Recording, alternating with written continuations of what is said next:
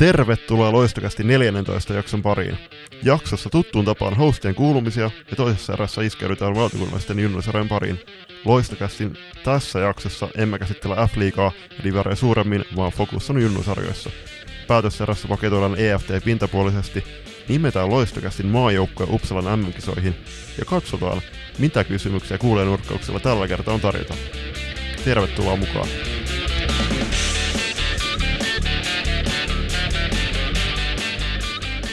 Tervetuloa myös minunkin puolestani tähän loistokästi 14 jakson pariin. Toivottavasti jokaisella siellä vastaanottimien ääressä on mukavan, ihana, lämmin ja pörröinen olo näin salibändisyksyn alun kunniaksi. Nyt on saatu pelejäkin alle jo. Julius, mitenkäs sinun säpäsyksysi on sujunut tuon edellisen jakson jälkeen? No, tosi hyvin, että tuli tuossa pari viikkoa sitten pelattu itse asiassa liiton sarjan pelit omalla kohdalla sitten niin kuin puolentoista vuoden breikin jälkeen. Et tosi hyvät tuntui ja pisteitä kyllä tuli tehtyä ja kyllä se pelaaminen on yhä kivaa, vaikka, vaikka toki siellä penkin takana ehkä viihdyn, viihdyn nykyään vähän paremmin. Mitäs sulla? No, mä ajattelin tässä ensin kysyä sulta, että, että lasketaanko tähän niinku treeneissä tehdyt pisteet, vai oliko pelkästään peleissä tehdyt pisteet, kun laskettiin? Niin, no tässä tuli vähän niinku, aika tiukkoakin palautetta meidän Instagramin liven aikaa, kun mä sanoin puoli vitsillä, vai oliko vitsillä, että tota, mä lasken myös reeneissä tehdyt tehot ihan niihin myöskin, niin tota, kyllä no, tällä kertaa oli ihan peleissä tehdyt pisteet. Se on hyvä, koska tosi mies laskee ja tosi nainen laskee pelkästään vain peleissä tehdyt pisteet. Mitäs tässä? Ei mulla ihmeempiä. Säpä hommia, säpä hommia. Että on sarjat pyörähtäneet käyntiin, molempia sarjoja T14 ja T16 on päästy jo pelaamaan ja sieltä mukavasti ensimmäisestä ottelusta on kairattu pelkkiä voittoja. Ja siitä on hyvä jatkaa tuohon tulevalle viikonlopulle, tai nyt tässä vaiheessa, kun te siellä kotona kuuntelette tätä, niin tietysti menneelle viikonlopulle, missä vastassa on sitten yksi Suomen kovimpia junioriorganisaatioita tuossa SPS Virmon muodossa, niin se tulee olla kyllä mielenkiintoinen hetki tuo viikonloppu, mutta Säbän ohella sitten pian 12 vuotta täyttävän tyttären isän elämää, että tässä on aika jännittäviä hetkiä menossa, kun totesi itsekseen, että ei Herra Jumala sentään, että toi oma pienokainen on jo niin vanha, että, että kirjaimellisesti tuossa kun vuosi vaihtuu, niin se jälkeen vaihtuu myös luokkaa asti tuonne yläkoulun puolelle. Niin jännittäviä aikoja. No just, just näin, ja tähän muuten niin kuin hauska fakta, että mä ihmettelin, että miten mun kännykän kalenterissa lukee, että mun synttärit tänä kyseisenä päivänä, niin, niin tota, se, sehän tuli selväksi, että niin kuin loistokästin, loistokästin niin kuin Drive-tunnuksilla sitten sun tyttäressä oli kirjannut sinne mun, mun synttärit ja se näkyy myös mun kännykässä. Kyllä joo, loistakästi. Tili myöskin muistuttaa kaikkia, että, että synttärit on tulossa. Että terveisiä vaan sinne omalle rakkaalle tyttärelleni Matildalle ja myöskin tonne Lammella Selkälä perheelle, missä heidän kaksosensa täyttävät myös 12 samana päivänä. Mutta Julius, ei pelkkää säbää kuulu elämään, vaan sä oot päässyt jälleen kerran merille tuossa viime viikolla oltiin perinteisellä syysmatkiksella meidän lippukunnan kanssa, että oli mun neljäs vuosi putkea, että tuossa 13-17 lokakuuta oltiin purjehtimassa. Oltiin, käytiin muun muassa Uuttossa ja Öörössä ja sitten totta kai Kaasneessa. Kaasnees niinku paikkana muuten en suosittele, mutta siellä on se kylpylä, niin sinne mennään lähe, niinku lähestulkoon joka vuosi. Ja itse asiassa nyt huomenna 22 lokakuut perjantai lähdetään sitten niin kuin vetämään kauden viimeistä purjehdusta meidän pienemmällä paatilla, kunnes se sitten nostetaan tolviteloille. Että tota, kyllä tähän vielä syksyyn mahtuu jonkin verran purjehdusta myös. Mukavan tapaan heitetty kaasnees siellä bussin alle tällä kertaa. Että aina ei, ei jaksoa ilman bussin alle heittämisiä. Mitäs tota, noihin muihin, niin meillä on tuo maakuntareissu Vol 3 myös suoritettu. Voiko sä kertoa siitä lisää? No siis tämähän oli uskomattoman upea ekskursio tänne Pirkkalan suuntaan. Päätettiin, että josko lähdetään katsomaan, kun Lappeenrannan Saipa, sitä ei vielä tällä kaudella nähtykään, niin tulee vieraaksi tuonne, tuonne Pirkkalan Pirkkojen kotihalliin, Pirkkalan vapaa-ajan keskukseen, ja niinhän loistokästin kaksikko pakkasi kimpsut ja kampsut mukaan ja lähti kohti Pirkkalaa, ja matka meni mukavasti rupatellessa, auto toimi uskomattoman upeasti, ja 100 metriä, 100 metriä ennen hallin pihaan pääsyä tapahtui jotain yllättävää. Joo, siis kun jokainen säpäniilo, säpäniilo ja äh, miten se naispuolisen kohdalla sanotaan. Säpäniina vaikka sitten. Säpäniina, niin tota, tietää, että jos uppoudutaan niin kuin johonkin huikeassa salibändikeskusteluun, niin siinä saattaa fokus hetkeksi kadota. Ja tässäkin tapauksessa niin oli joku todella hyvä keskustelu meneillään ja tuli tota, vedettyä sitten tämmöisen reunakivetyksen yli vähän, vähän holtittomasti. Toki Joni voitaisiin korostaa, että liikaa vauhtia siinä ei ollut ku, kuitenkaan tai ainakaan li, niinku, hirveästi, mutta tuloksen oikea eturengas puhki ja sitten ajettiin jonnekin Pirkkala vapaa-aikakeskuksen niinku, läheisyyteen nopeasti parkkiin ja siitä lähdettiin katsoa peliä ja sitten tosiaan oltiin katsoa sieltä tota Pirkot Saipa Suomen niin mulla meni lähes koko, koko matsi siihen, että soitti vakuutusyhtiöiden ja muiden kanssa, mutta jälleen kerran erittäin lämmin vastaanotto ja tosi mukava oli. Oli kyllä siellä Pirkkalan, Pirkat antoi tiukan vastuksen Saipalle, mutta Saipa jatkoi tuota omaa voittokulkuaan tällä kertaa Suomen kapin muodossa ja, ja siitä lisää sitten mahdollisesti tässä jaksossa myöhemmin, mutta tässä kohtaa me halutaan varmaan Julius heittää isoa, isoa hatunnostoa ja kiitosta tonne Taison kivilompolon ja rengassetin suuntaan. Erittäin äh, ystävällistä ammattitaitospalvelua ja heitin sitten siinä e, niin extempore mielessä, niin oli myös kiitoksiksi meidän hupparin, että terkkuu vaan Tyson, jos kuuntelet. Niin, ja olihan siis Pirkkala itsessään tarjosi upeita keskusteluja muutaman ihmisen kanssa, tarjosi myös mielenkiintoista katsomokulttuuria siitä takapenkistä. Mm. Sieltä eräs herrasmies huuteli vähän rivakammalla äänenpainolla sinne kentälle päin. Ei oltu ehkä ihan samaa mieltä jokaisesta hänen hänen kentällä tuotottamastaan asiasta, mutta hei, sellaista se joskus on, että se on kiva, että edetään tunteella, ja kuten me ollaan sanottu joka yhteydessä, niin salibändi on parasta paikan päällä. Niin, ja just, just kun ollaan puhuttu sitä, että, että salibändi katsomut kaipaa lisää meteliä mekkalaa, niin kyllähän toikin on tietenkin oma tapa siihen, oma tapa niin kantaa kortensa kekoa, ja sitten toisaalta tuskin noi pelaajat hirveästi siihen niin kuin, painoarvoa antoi noihin huuteluihin. Että tota, toki niin kuin, jotkut yleisössä saattoi vähän pitää sitä niin kuin, epäasiallisen käytöksen, mutta tota, meitä löytyy joka lähtö. Kyllä sieltä ainakin Juuli Hakkarainen mukavasti noteraa siis kaverin huutelut siellä katsomassa. Että sellaisen omaan, omaan tyyli, tyyliinsä, että ei juuri huomioi, mutta oli vaan sitten silleen, että annahan nyt olla tyyppisesti, mm. joka mun mielestä on nyt oikein tapa noihin suhtautua, koska sitten kun rupeat käymään jonkinnäköistä diskursiota siihen, sinne tota katsomaan päin, niin sehän on vaan sitten pelkkää alamäkeä sen jälkeen. Mutta joo, ton reissun jälkeen niin meidän matkakilometrit tältä kaudelta näyttää 1522 kilometriä. Siihen lukeutuu Mynämäen, Lappeenrannan, Espoon ja Pirkkala reissut. Ja kuinka monta salibändihallia ja F-liiga-halleista tähän mennessä on hallussa? Mm, no jos tuo Suomen re, niinku, reissu lasketaan siihen, lasketaankin, niin meillä on Kupitton palveluhalli, Lappeenrannan urheilutalo, Stars Arena ja Pirkkala vapaa No niin. Eli neljä hallia. Joo, että pikkuhiljaa, pikkuhiljaa. Toisaalta kausi on aika aluillaan, että puhutaan kuitenkin vasta lokakuun loppupuolesta, että tässä on aikaa vielä vaikka kuinka paljon ehtiä sinne muille areenoille, ja niinhän tässä on tarkoitus tehdäkin. Hej, jag heter Olivia och jag spelar i PSS. Vart jag än dricker mitt matchdagskaffe så lyssnar jag på Loistocast. Kaipaatko ideoita pukin konttiin? Käypä katsomassa kauppa.kloffa.fi kautta Loistocast. Ja tervetuloa takaisin sieltä mainostauolta tänne toisen erän pariin. Tässä erässähän tosiaan tar- tarkemmin käydään läpi noita T21, T18 ja T16 SM-sarjan karsintoja tai SM-sarjaa. Aika kutkuttavia tilanteita monessa lohkossa ja käydään niitä tuossa tarkemmin läpi.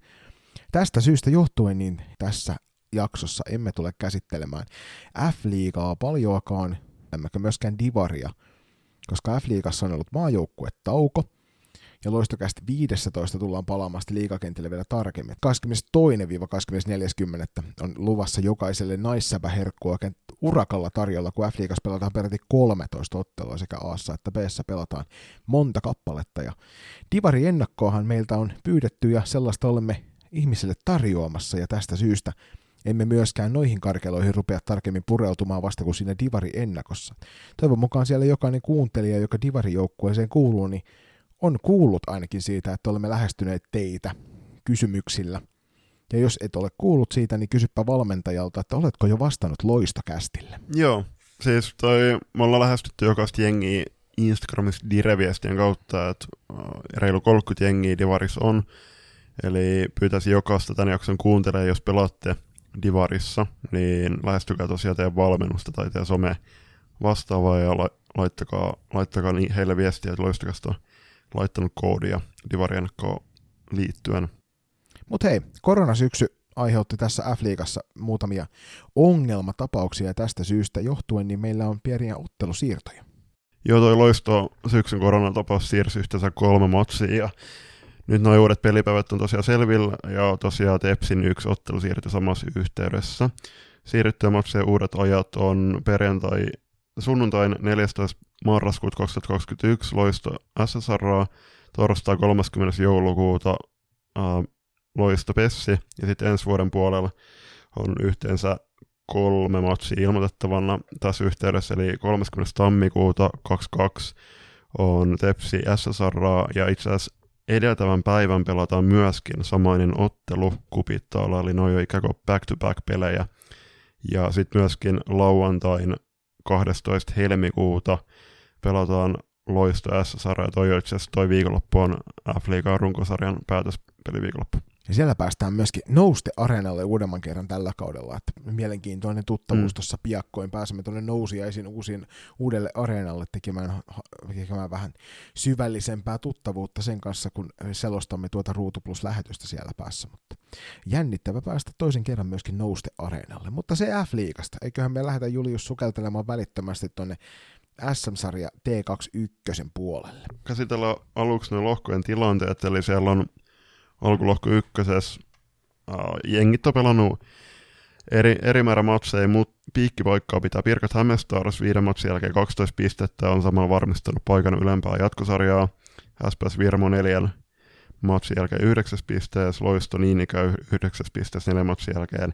Tepsi on viivan yläpuolella videottelun jälkeen kahdeksas pisteessä, ja sitten menee peli jännäksi, eli siellä on Norssi viiva alapuolella neljän matsin jälkeen kuudes pisteessä, Laspi neljän matsin jälkeen pisteessä ja Jospa ei ole kerännyt vielä yhtään pistettä neljän matsin jälkeen. Niin, tuossahan jännittäväksi tekee tuon tilanteen se, että TPS, joka aloitti kauden todella vahvasti, niin on nyt mm. siinä tilanteessa, että Noita Starsilla on kaksi pistettä kirittävää ja yksi ottelu vähemmän pelattuna ja sen lisäksi keskinäinen ottelu päättyy vielä Noita Starsin voitto.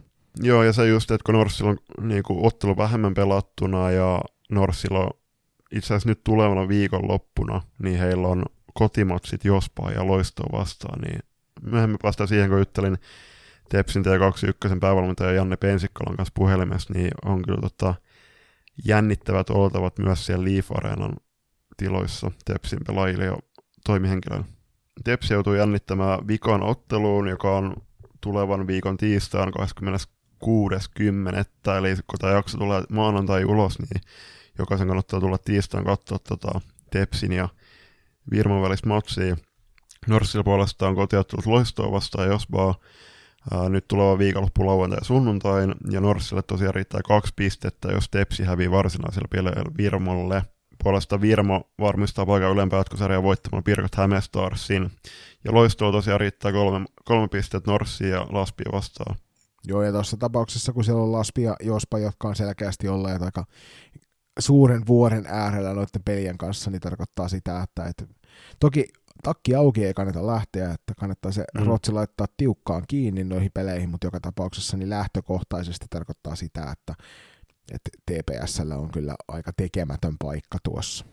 Loppukanetti vielä, että Laspia jospa lähtee ottamaan vauhtia alemmasta jatkosarjasta. Mutta sä tosiaan juttelit TPSn T21-joukkueen päävalmentaja Janne Pensikkalan kanssa tuossa puhelimitse, niin kerropas vähän, että mitä, mitä siellä Jannen kanssa keskustelitte? Lähestyin Jannea tuossa itse asiassa tänään aamulla torstaina ja kyseli vähän, että tota, olisiko mahdollista saada vähän vastauksia, vastauksia ääniviestiltä. Viestinä nyt Janne laittoi viestiä, että jos, josko hän soittelisi, mutta totta kai sopii. Ja juteltiin ummet ja lammet läpi sekä tyttö, tyttö että naissalibändistä myöskin tuossa puolelta, mutta ensimmäisen kysymyks, kysymyksen oli, että minkälainen sarja T21 SM-sarja on ollut tähän mennessä Tepsin näkökulmasta, niin Janne siellä vastaili, että tosi hyvä sarjan tasaisuuden vuoksi, että pienet on toki tasoerot ja kovia vääntöjä ja tulokset heittelee, heittelee kuten kovissa peleissä on ollut, niin ollut tapan käydä. Pieni musta hetki hyvienkin pelin sisällä voi kääntää kelkan toiseen suuntaan pelissä. Ja tuossa kun kyseli vähän, että miltä joukkueen peli näytti alkusarjan aikana, niin nimenomaan noista mustista hetkistä, niin kokemuksen puute, puute on näkynyt niin kuin tasaisuudessa, että yhteisiä treenejä kaivataan, ka- kaivataan niin joukkueen suunnalta, jotta tuo joukkueen peli hitsaantuu. Yhteen vielä vähän paremmin, että Tepsillä on siinä mielessä vähän jännä tilanne, että siellä on muutama pelaaja klassikista ääreedustuksella pelaamassa ja toki sitten liikanaisista myöskin nähty muutama pelaaja, muun muassa Ryan Fitch ja Sini Niinikoski, niin hirveästi yhteisiä reinejä niin kuin tavallaan täydellä kokoonpanolla ei ole tullut, tullut ja sitten tuo klassikin kaksikko kaiken lisäksi niin hereissä vaan peleissä. Ja on niin kuin jatko vähän, että mitä niin kuin tavoitteita tähän alkusarjaan on, on ylipäätänsä ollut, niin urallisuuden opettelu ja se, että niin kuin viikosta toiseen pysyttäisiin huipulla sekä se, että hyvä taso suorittaminen niin kuin vakion ilman, ilman suurempia ponnisteluja olisi niin kuin hyviä tavoitteet, löytää sen niin kuin helpon tasaisen vireen semmoisella selkeä, sel, selkeä suunnitelmalla se, että tota, hyvät otteet säilyisi niin kuin erästä, erästä ja sitten pelistä toiseen. Joo, eipä tuohon varmaan siinä jokaiselle valmentajalle tuttuja, tuttuja tavoitteita jokaiselle joukkueelle, että just nimenomaan tuon pelisuoritusten tasaisuuden löytäminen. On, just näin. Ja sitten vielä kysyttiin, että joukkueen kuulumisiin, niin jengi kuuluu erittäin hyvää, että Tepsin suunnalta sanottiin just, että on ollut erinomaisen hienoa pelata nimenomaan näitä kovia matseja ja mikä se hienompaa, että pelaajat on pysynyt terveenä ja vältetty lou- loukeilta. Tepsillä on ollut aika kapea rinki, jos ei liikapelaajia näitä tota, klassikin pelaajia laskettaisi, mutta niin perusrungolla on pelannut tosi hyvin, että muun muassa Jospaa vastaan tuli Joensuus Tepsi tahkos kymmenen pelaajan läpi ja sieltä tuli sitten muistaakseni täydet pisteet itse asiassa Turkun, Turkun asti tuomiseksi. Päätelen siitä, että Jospalle ei ollut yhtään pistettä runkosarjassa, niin joo. kyllä, kyllä, just näin. Ja sitten sit just puhuttiin myös noista tavoitteista vielä, että niinku, pelaajat toki asetti omia tavoitteita tähän alkusarjaan, se ylempi jatkosarja oli kyllä kiven hakattu pelaajien suunnalta, mutta just Jannes painotti taas puhel, puhelun aikana sitä, että pelasi sitten ylemmästä alemmassa jatkosarjassa nyt, nyt marraskuusta lähtien, niin sinne sinne on sitten sen hetkisellä esityksellä ansainnut paikkansa. Ja sitten hauska letkautus Jannelta oli, että eihän, eihän se peli itsessään muutu, että oli lohko mikä hyvänsä, että 3 kertaa 20 ju- ja tehokkaalla peliajalla pelata kuitenkin. Suuret kiitokset sinne Jannen suuntaan tästä pienestä haastattelusta. Kiva päästä kuulemaan ihan näin puhelimen välityksellä myöskin kommentteja varmasti toisista, toisista joukkueista ja seuroista, eikö näin? Just näin, että ei muuta kuin terveisiä sinne pöytään suunnalla ja Tepsin suunnalla myös terveisiä, että tsemppi, tsemppi kauteen. Mutta alkulohko ykkösen pistepörssistä voidaan käydä tuossa vähän tarkemmin läpi siellä top kolmosessa tällä hetkellä.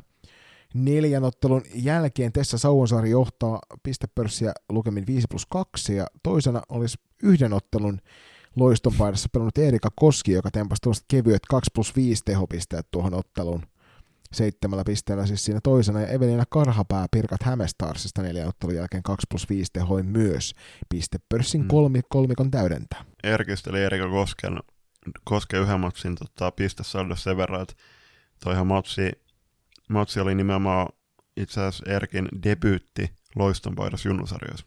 Mm. Mites veskarit, Julius? No siellä on loistokasti kummikuuntelija Sara Koski äh, johtaa veskareiden tilastoa, eli äh, kaksi pelattua ottelua, yksi päästetty maali, 17 torjuntaa ja torjuntaprosentti on vallan mainio 94,44. Aika vaatimaton, aika vaatimaton. on. Ja sitten toisena Maria Viitala, eli Konnien lahja loistolle. Kaksi matsia, kolme päästettyä maalia, 49 torjuntaa ja 94,23 torjuntaprosenttia. Siinä on ollut pikkusen enemmän kiire kyllä Marjalle tuossa, tossa, jos oh, miettii, että Sara on. ja Maria on pelannut saman verran otteluita, mutta toisella on 32 torjuntaa enemmän. On, on. Et siis mä olin katsoa sitä Loista ja Virmo matsia, että siinä niinku, Maria ryösti kyllä pisteet Loistolla siinä matsissa, ja Marjalle vielä shoutout siitä hienosta visiiristä, millä hän pelaa. Joo, ja tässä niin kuin erikseen mainitaan vielä toi Sara Koski, joka onnistui tuolla Suomen kapin, Suomen kapin ottelussa loistavasti Virmo Akatemian paidassa, ja Maria Viitala taas puolestaan, joka on tuolla F-liigassa ja päässyt myöskin debytoimaan, niin pelannut hienon ottelun siellä. Ja Mariahan on niin kuin 0-3 ikäluokkaa, että kyllähän hänkin on vielä, vielä tota, potentiaali on päästä tuohon Wellingtonin kisakoneeseen myöhemmin keväällä. kolmanten tuossa veskareiden tilastossa on Laspin Sara-Sofia Rapo, neljä matsia, 13 päästettyä maaliin, mutta 117 torjuntaa ja sen myötä torjuntaprossa on kuitenkin uh, melko ok 86,67. Ja jos ottaa huomioon sen, että Laspe ei ole, ei ole otteluakaan voittanut, eli siellä yhdellä pisteellä neljän ottelun jälkeen niin ovat, ovat tuolla, niin Sara Sofia on kyllä tehnyt huikeaa duunia Laspin tolppien välissä. Et on pitänyt joukkueensa varmasti mukana noissa ottelussa koko ajan. Ja sitten siirrytään tuohon lohko kakkosen puoleen, ja siellä lohko vikat pelit pelataan tulevana viikonloppuna 23-24.10. Minkälainen tilanne siellä on jo? Eli siellä tosiaan lohko kakkosessa niin Ervi ja SSR on varmistaneet paikkansa jo jatkossa, että siellä Ervillä on neljän ottelun jälkeen yhdeksän pistettä ja SSR on kolmen ottelun jälkeen puhtaalla pelillä yhdeksässä pisteessä. Sen jälkeen sieltä tulee SP Pro neljä, neljän pelin jälkeen viisi pistettä, O2 Jyväskylä kolmen ottelun jälkeen neljä pistettä, PSS neljän ottelun jälkeen kolme pistettä ja OIF neljän ottelun jälkeen kolmessa pisteessä. Eli tuon kärkikaksikon, joka on varmistanut paikkansa siellä ylemmässä jatkosarjassa, niin niiden jälkeen niin tilanne on aika avoin ja Joo, siellä toi loppunelikko Pro, Jyvä, Jyväskylä, Pessi ja Oi vielä toistelee tuossa kahdesta vikasta jäljelle jääneestä ylemmän jatkosarjan paikasta, ja näillä, näillä jengillä niin O2 Jyväskylä on vielä kaksi matsia jäljellä, Pessi ja Ervin vieraana, vieraana tosin, että to, tosi vaikeat, vaikeat pelit tulossa, ja sitten Prolla taas on ankat vastassa, kuten myös Oifilla. Heille, heille toki pakkovoitot ja sitten sit taas niin tuossa Porvosta, niin heidän pitää voittaa O2 Jyväskylä ja toivoa samalla ää, Jyväskylän tappiot Erville. Joo, tuossa on kyllä O2 Jyväskylällä on niin kaikki kortit kädessä. On. Et vaikka heillä onkin tiukat vierasottelut PSS ja Erviä vastaan, niin he, he on se joukkue, josta, josta noi kaikki muut tällä hetkellä niin toivoisivat olevansa heidän saappaissaan, koska – heillä on joka on, ikinen On, ja siis tuosta niin O2 Jyväskylän tilanteessa sen verran, että niin kuin heillä on kuitenkin aika otollinen uh, niin kuin tilanne siellä Jyväskylässä, että kun miettii, että naisten edustus pelaa Afrika b ja sitten toi kakkosjukka pelaa Divari, niin siinä on kuitenkin T21, T18 pelaajilla varsin hyviä, hyviä lisäpelejä tulossa varmasti kauden aikana.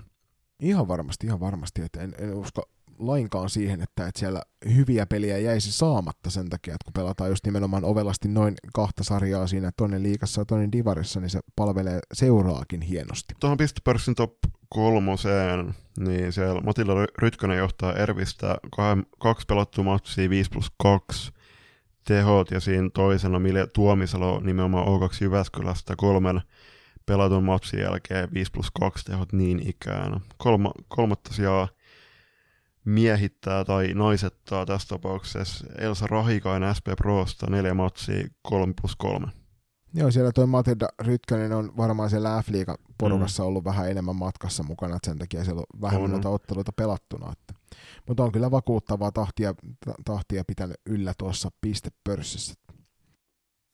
Joo, että tuossa Ervinkin tilanteessa just, että heillä on varsin, niin kuin varsin nuori jengi siinä f Aassa, niin kuitenkin puhutaan maailman suurimmassa salibändiseurasta, niin heillä on varmasti tarkat pelisuunnitelmat, su, pelisuunnitelmat tehty niin jokaisen pelaajan suhteen, että saavat tarpeeksi kovia pelejä kauden aikana, ja kyllä varmasti niin kuin Matildakin, vaikkakin liikas pelaa, niin nauttii va- varmasti niin kuin täysin rinnoin niin kuin tuosta, että saumasta pelata myös T21 pelejä.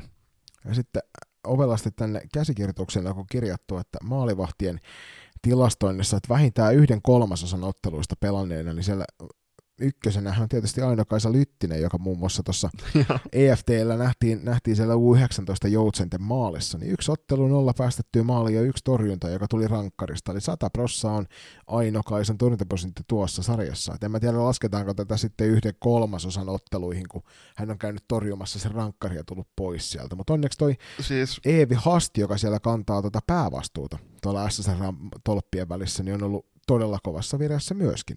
Eivillä on kolme ottelua, mm. kuusi päästettyä maaliin ja 44 torjuntaa ja torjuntaprosentti niinkin mukava kuin 88.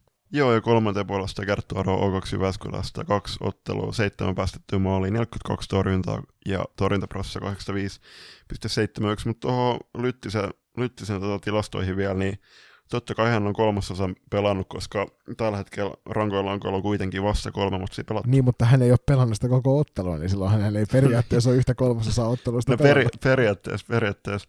Mutta joo, toi, toi on niinku tosi hämäävää sillä just, että veskarit kuitenkin merkitään myös, myös tota, noihin niinku pöytäkirjoihin, ja sitten saavat kuitenkin sen pelatun ottelun tavallaan vyölleen, vaikka, vaikka eivät niinku torjuisi tai saati olisi siellä kentällä sekuntia joka peliaikana.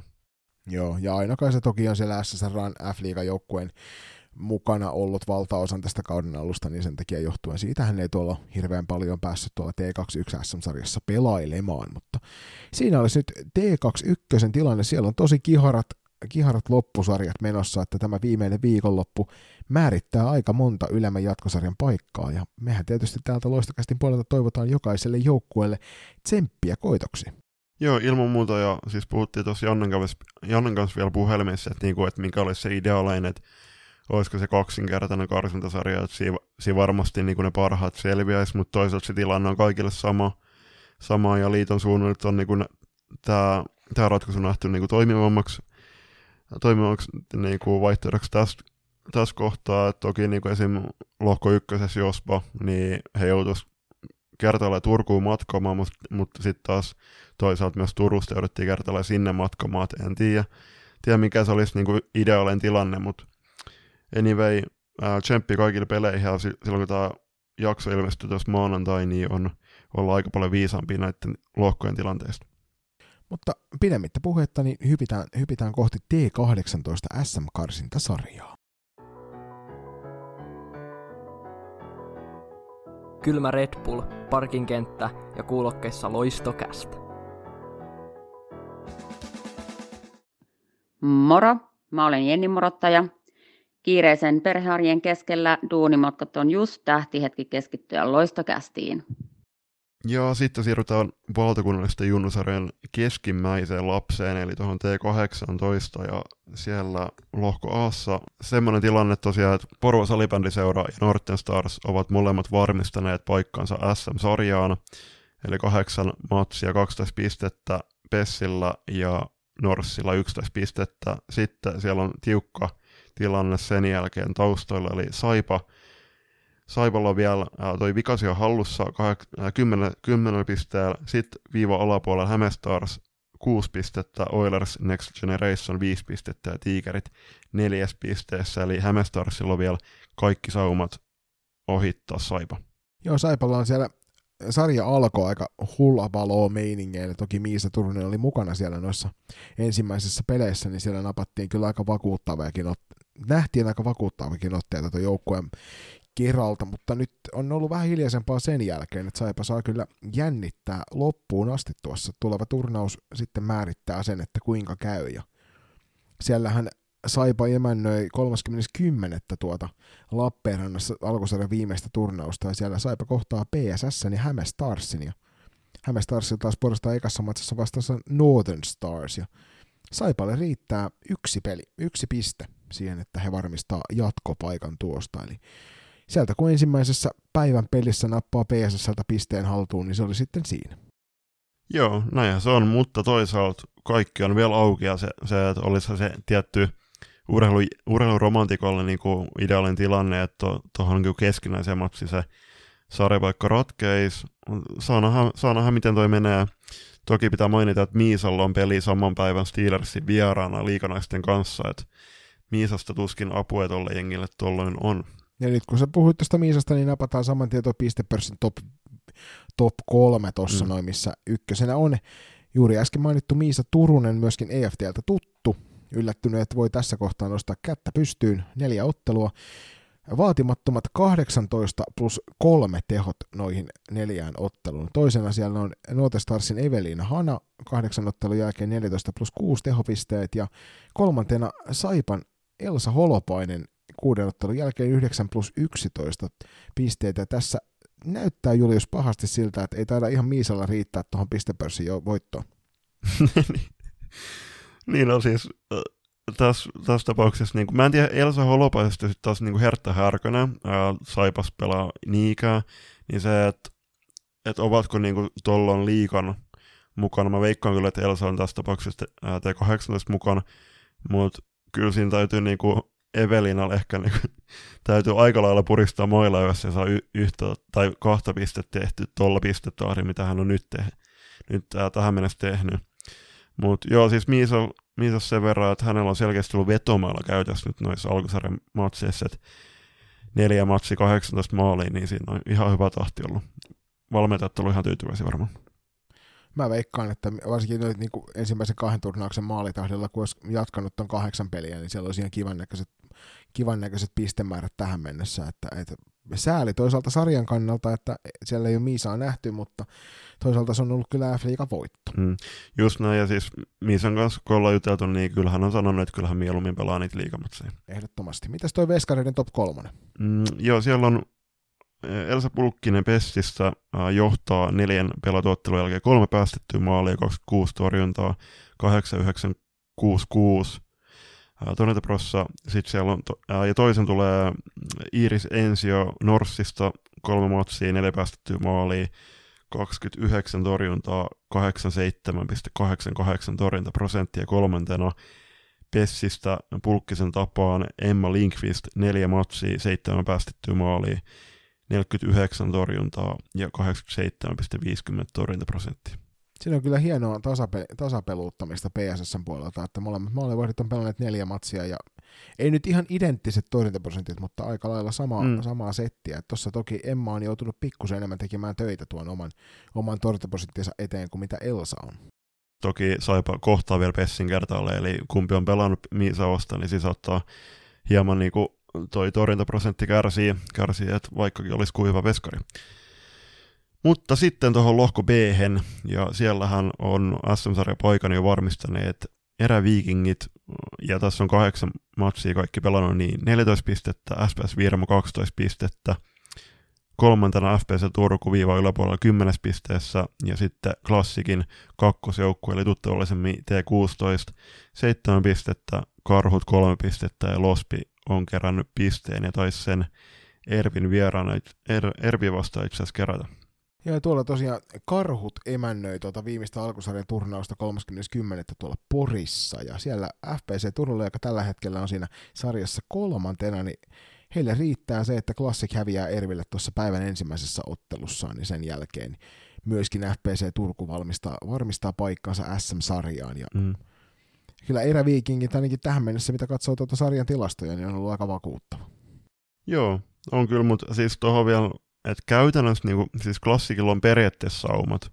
Et jos toi menee nyt sillä, että tasapisteessä keskinäisten maksien pistet ratkaisee, niin äh, siinä, siinä tapauksessa Ervi, toi klassikin pitäisi voittaa BC enemmän kuin kahdella maalla, koska toi eka keskinäinen päättyi 1-3 FBC voittoon, mutta senkin jälkeen pitäisi vielä BC hävitä karhuille, eli aika epätodennäköistä on, että Classic jatkoon menee, menee mutta tota, tuleva turnaus näyttää, näyttäköön kaiken. Niin tässä on myös hyvä esimerkki siitä, että, että kuinka mahtavaa suunnittelu on sieltä sarjavastaavalta. Että jälleen kerran yksi lohko, missä viimeisenä päivänä ratkotaan tiukkoja asioita. On ja siis tossakin kuitenkin, että Classic ja, ja toi FPC, niin ne kohtaa kahdessa peräkkäisessä turnauksessa. Että tota, niin kuin hyvää pelisilmää otteluohjelman laatijalta. Ja to, niin kuin mainitsit äsken, että uh, Ervi, ollut niin kuin hyvässä vireessä myös tuossa pistepörssissä, niin siellä tosiaan Isla Piispa johtaa pistepörssiä kahdeksan matsia, uh, 9 plus 7, eli 16 tehopisteet. Sieltä tulee sitten loistokästin seuraaja SPS Virmosta Jessica Luosterinen 10 plus 4 tehot kahdeksan matsin jälkeen, niin kolmantena niin ikään puimureista eli SPS Virmosta Aino Eloluoto 8 plus 6 eli 14 tehopisteet. Ja Veskojen top kolmonen on aika varsinais-Suomi painotteinen siellä ykkösenä. Medina Survo täältä FPC Turun puolelta viisi ottelua pelattu, viisi päästettyä maali, 39 torjuntaa ja 88-64 on torjuntaprosentti. Toisena on SPS Firman Juliana Kiuru, kuusi pelattua ottelu, 14 päästettyä maalia ja 66 torjuntaa ja 82-50 on prosentti. Kolmantena Vilma Holm, FPC Turku, neljä pelattu ottelu, 12 päästettyä maalia, 55 torjuntaa ja 82-09. Ja Vilma Holmista kuulemme myöhemmin lisää. Ja näemme myöskin, että Vilma itse asiassa ottaa perjantai 22.10. meidän iiketelin haltuun ja mahdollisesti tota, päästä nauttimaan hänen päivästään myös jälkikäteen kohokohtien kautta. Mutta joo, tuohon niin uh, selkeästi FPC Turun päävalmentaja Vesa Pulkkinen on antanut molemmille veskareilleen hienot näyttösaumat ja tasanneet peliään aika, aika hienosti, että äh, iso käsi Vesalle ja valmennustiimille tästä. Ja niin kuin Melinasta voin, voin sen verran puhua, että tota, kun hän pääsi valmentamaan tuossa kesän aikana, niin on kyllä erittäin lahjakas veskari ja hänen itseluottamus on kyllä noussut niin kuin lyhyessä ajassa tosi paljon ja Vilma, Vilma siinä ää, virka, ää, virkasiskona niin on tota, niin ikään on kyllä todella lupavia otteet herättänyt, että siinä on FPC Turulle kyllä myös ma- mahdollisen SM-sarjan kyllä erinomainen, erinomainen maalivahti tandemi. Hypitään sitten vielä tuohon viimeiseen alkulohkoon, niin lohko c ja siellä sanotaanko suoraan, että suvereeneen suoritus, mikä näissä, näissä tota juniorisarjoissa tänä syksynä on nähty, kun tuo Tampereen ylpeys klassikon siellä kymmenen pelatun ottelun jälkeen täysillä pisteillä sarjan kärjessä ja maaliero on niinkin mukava kuin plus 68.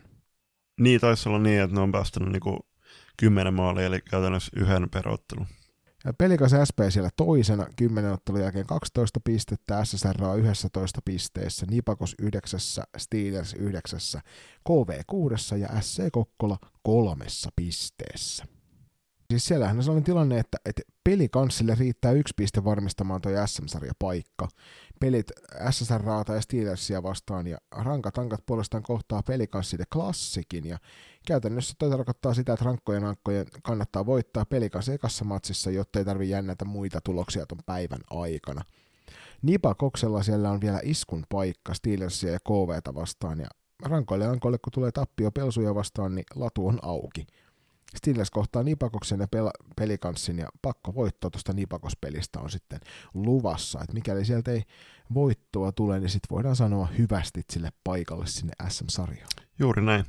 Mutta mennään seuraavaan haastatteluun, tai pikemminkin ääniklippiin tässä tapauksessa, eli me lähestyttiin aika jäätävän kauden tähän asti pelannutta klassikkiä muutamalla kyssarilla tuolla Inscrewin Diren kautta, ja siellä kysymykseen vastaus äh, vastikään EFTllä Junnu Joutsenen riveissä esiinty, esiintynyt Veera Kuosmanen. Ja kysymyksen kautta mennään tosiaan Veera Biestiin, ja siellä kysyttiin, että minimitavoite kaudella on saavutettu, niin mihin jengi asettaa seuraavan tavoitteen, miltä joukkueen peli on näyttänyt alkusarjan aikana, ja mitkä on joukkueen kuulumista tuohon lopuksi. Haastattelu. Meidän tavoitteisiin kuuluu totta kai SM-kulta, öö, mutta sen niin kuin ehkä isompana asiana se niin kuin jokaisen kehittyminen ja sitten se, että keskitytään jokaiseen peliin ja pyritään siinä saamaan mahdollisimman, tulo, mahdollisimman hyvä tulos. Ei välttämättä sille niin kuin numeroiden suunnassa, mutta niin kuin, että yritetään pelata mahdollisimman hyvää peliä. Ja sen lisäksi totta kai jokaisen yksilön kehittyminen on meidän joukkueelle tosi iso asia öö, niihin meidän alkusarjan peleihin, niin ollaan kyllä tosi tyytyväisiä, että ollaan pystytty pitämään oma tason lähes joka pelissä. Totta kai on hetki, missä on vähän herpaantunut, mutta se henkinen valmistautuminen, mikä meillä on ollut niin kuin niihin peleihin, öö, kun on ollut kumminkin vähän erilaisia pelejä ja on ollut turnauspelejä, niin voi olla kyllä tosi tyytyväinen koko joukkueeseen. Ja klassikista semmoisia kuulumisia, että öö, nyt Tampereella vietetellään vähän tuota syyslomaa, ja sitten sen jälkeen lähdetään ihan kunnolla valmistautumaan tulevaa SM-sarjaa ja, ja, ja odotetaan innosti pelejä. Kiitoksia Veeralle tästä mukavasta pienestä klipistä. Muka, kiva päästä näkemään vähän tuonne sisälle tai kuulemaan sieltä joukkueen sisältä myös kommentteja siitä, miten toi uskomaton alkusarja heidän kohdaltaan on mennyt. Ja kun puhutaan uskomattomasta alkusarjasta, niin mikä mun mielestä on kaikkein järisyttävintä siinä on se, että he ovat tehneet sen kollektiivina. Eli siellä ei ole mitään supertähtikaveria, joka on mättänyt 50 pistettä noihin kymmenen otteluun, vaan siellä, no se selviää tuossa pistepörssin top kolmasta, kun käydään läpi, että siellä tosiaan B ja Taipale johtaa loistokästi seuraaja. Kymmenen ottelun jälkeen 19 plus 7 pelikanssi paidassa toki pelailee. Toisena Veera Kuosmani, joka tuossa juuri meille klippiä antoi, niin hän on 10 ottelun jälkeen 8 plus 11 tehoilla toisena pistepörssissä ja klassikin Iida Kattila koski terkkuja Kokkolaan, niin 9 plus 9 tehoin siinä kolmantena tuossa pistepörssissä. Et, et, tää, jos sitä pistepörssiä tarkemmin katsoo, niin mun mielestä on hienoa se, että siellä on joukkueesta paljon onnistujia. Ilman muuta, ja siis kuten Veerakin sanoi, niin heillä on tosi laaja rinki rinki kuitenkin porukas ja joka tsemppaa, tsemppaa toisiaan ja sitten meilläkin takeoveri vas, niinku, muutama, muutama viikko takaperin tai muutama viikon sisällä itse asiassa ottanut toi Sofia Lahti Blue Foxista, joka pelaa myös, myös klassikin T18 porukassa, niin on myös sanonut, että klassikko, klassikko vaan tosi mukava paikka pelata, kun kaikki on niin motivoituneet ja haastaa toisiaan, niin mikä sen parempaa. Ja tämän, tämmöisen alkusarjan jälkeen niin Vera itsekin tuossa viestissä painotti sitä, että kyllähän joukkueen tavoite on SM-kulta. Eikä toisaalta niin kuin, jo pelkästään seuran nimi klassiki itsessään velvoittaa siihen, että pitää kirkkainta lähteä tavoittelemaan sarjassa, että ei siitä mitään kysettäkään, että, että tuo Family hakisi yhtään vähempää. Kyllä. Mutta sitten tuohon Veskojen top kolmoseen, niin siellä on Nipakoksen Neo Hietanen kärjessä, viisi pelattua matsia, kymmenen päästettyä maali, 97 torjuntaa ja torjuntaprosentti näin ollen 90,65. Ja toisena loistokästin kuuntelija niin ikään Julia Saarinen klassikista, kuusi pelattua matsia, viisi päästettyä maalia, 48 torjuntaa ja 97, 90,57 torjuntaprosentti. Ja kolmantena puolestaan Emmi Hokkinen, hänkin on loistokästin seuraaja, ole sinäkin.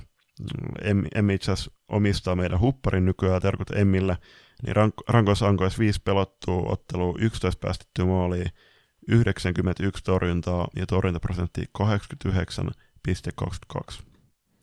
Siinä on kyllä todella hurjan luokan torjuntaprosentteja on. näiltä kaikilta kolmelta tekijältä, että jopa toi niinku pörssin kolmonen on siinä ja siinä, ettei hän ole 90 prosentissa, niin on kyllä todella järsyttävän kovan luokan toimintaa näiltä kolmelta maalivahdilta. On, on, ja siis toki niin kuin Julella on niin kuin selkeästi vähemmän torjuntoa noista, mutta kuten tuossa alussa tuli todettu, niin klassikko kuitenkin päästä 10 matsia 10 maaliin, niin siinä on ollut, ollut varmasti, siis tiedetään, että on erittäin laadukas puolustus edessä, mutta sitäkin laadukkaampi veskari siellä on myös tarjota.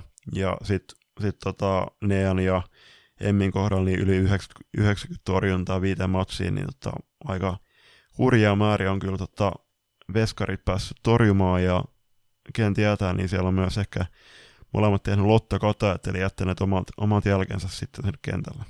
Kyllä, Siinä olisi nyt nopeasti läpikäytynä myöskin T18 alkusarjat ja seuratkaahan hyvät ihmiset noita viimeisiä pelejä tätä kuunnellessa. Nyt tiedätte, että tulevana viikonloppuna pelataan kaikessa kolmessa lohkossa ja siellä on jännittäviä otteluita, jotka ratkaisevat nuo loput SM-sarjaan pääsevät joukkueet. Ja jokaisessa sarjassa on vähintään yksi paikka auki tuolla viimeisessä lohko on kol- kaksi paikkaa auki vielä klassikin ohella, että käykäähän seuraamassa paikan päällä. Ja me seurata, lähdetään seuraamaan tätä T16 sm sarjaa pienen tauon kautta. Moi, mä oon Verku Rikkala, pelaan Nivakoksessa ja Kokkolassakin kuunnellaan loistakästiä.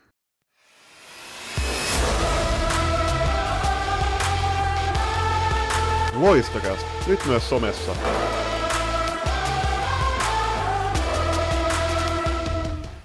Ja sitten lopuksi käsitellään vielä toi T16 SM sarja ja siellä lohko ykkösessä on viisi jengiä vaan, koska KV jättäytyi viime hetkellä pois ja siellä on kuuden pelatun ottelun jälkeen tilanne seuraavanlainen. Eli FP Factor puhtaalla pelillä 12 pistettä, Ervi 8 pistettä, heille SM-sarjapaikat ovat sinetöity ja kolmannesta paikasta käydään kiivas kamppailu sillä Pessi on neljäs pisteessä, Pelikans SP kolmes pisteessä ja SP Pro kolmes pisteessä niinkään.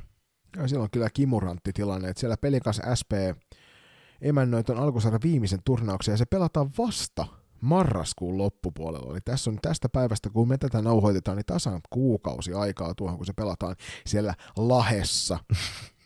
Ja siellä tosiaan on niin kuin jännittävät hetket siitä, että siellä nämä viimeiset kolme joukkuetta niin oikeasti vääntävät siitä viimeisestä paikasta aurinkoon. Eli PSS kohtaa tuolla turnauksessa niin Ervin ja SP Proon. Pelikas puolestaan pelaa Erviä ja FP Factoria vastaan, ja SP Pro kohtaa FP Factorin ja PSS. Ja tästä jos nopeasti katsoo, niin minä jopa väittäisin, että PSS on helpoin loppuohjelma. Et jos ne onnistuu niin kuin esim. Ervin tuossa voittamaan heti siihen ekamotsiin, niin kyllä tota, aika, aika hieno tilanne on, mutta tota, toivotaan tiukkoi tiukkoja vääntöjä ja kyllähän se olisi ihanne tilanne, että se viimeinen SM-sarjapaikka ratkeisi alkusarjan vikasmatsis kello 16.00 SP Pro ja Pessin välillä. Mutta tosiaan 21.11. vasta pelataan nämä. Ja Mm. mehän tietysti täältä Loistokästin puolelta lähestyttiin puhtaalla pelillä itse asiassa suoraan kuuden ottelun jälkeen SM-sarjan selvittänyt FP Factoria ja sieltä Kontiolahdelta meihin päin yhteyttä otti tämän joukkueen päävalmentaja Markus Holopainen, jonka ääniklippejä kuulette tuossa kohta, kunhan ensin kerrotaan kysymykset. Joo, ja tässä, tässä vaiheessa iso kiitos Markukselle, kun vastailit kysymyksiin, ja tuo pohjois murre on kyllä erittäin, erittäin hienoa kuunneltavaa kysymyksiin. Eli minimitavoite kohdalla saavutettu, mihin asetetaan seuraava tavoite, miltä joukkueen peli on näyttänyt alkusarjan aikana, ja entäpäs joukkueen kuulumisia. Loistokäästä. Haastattelu.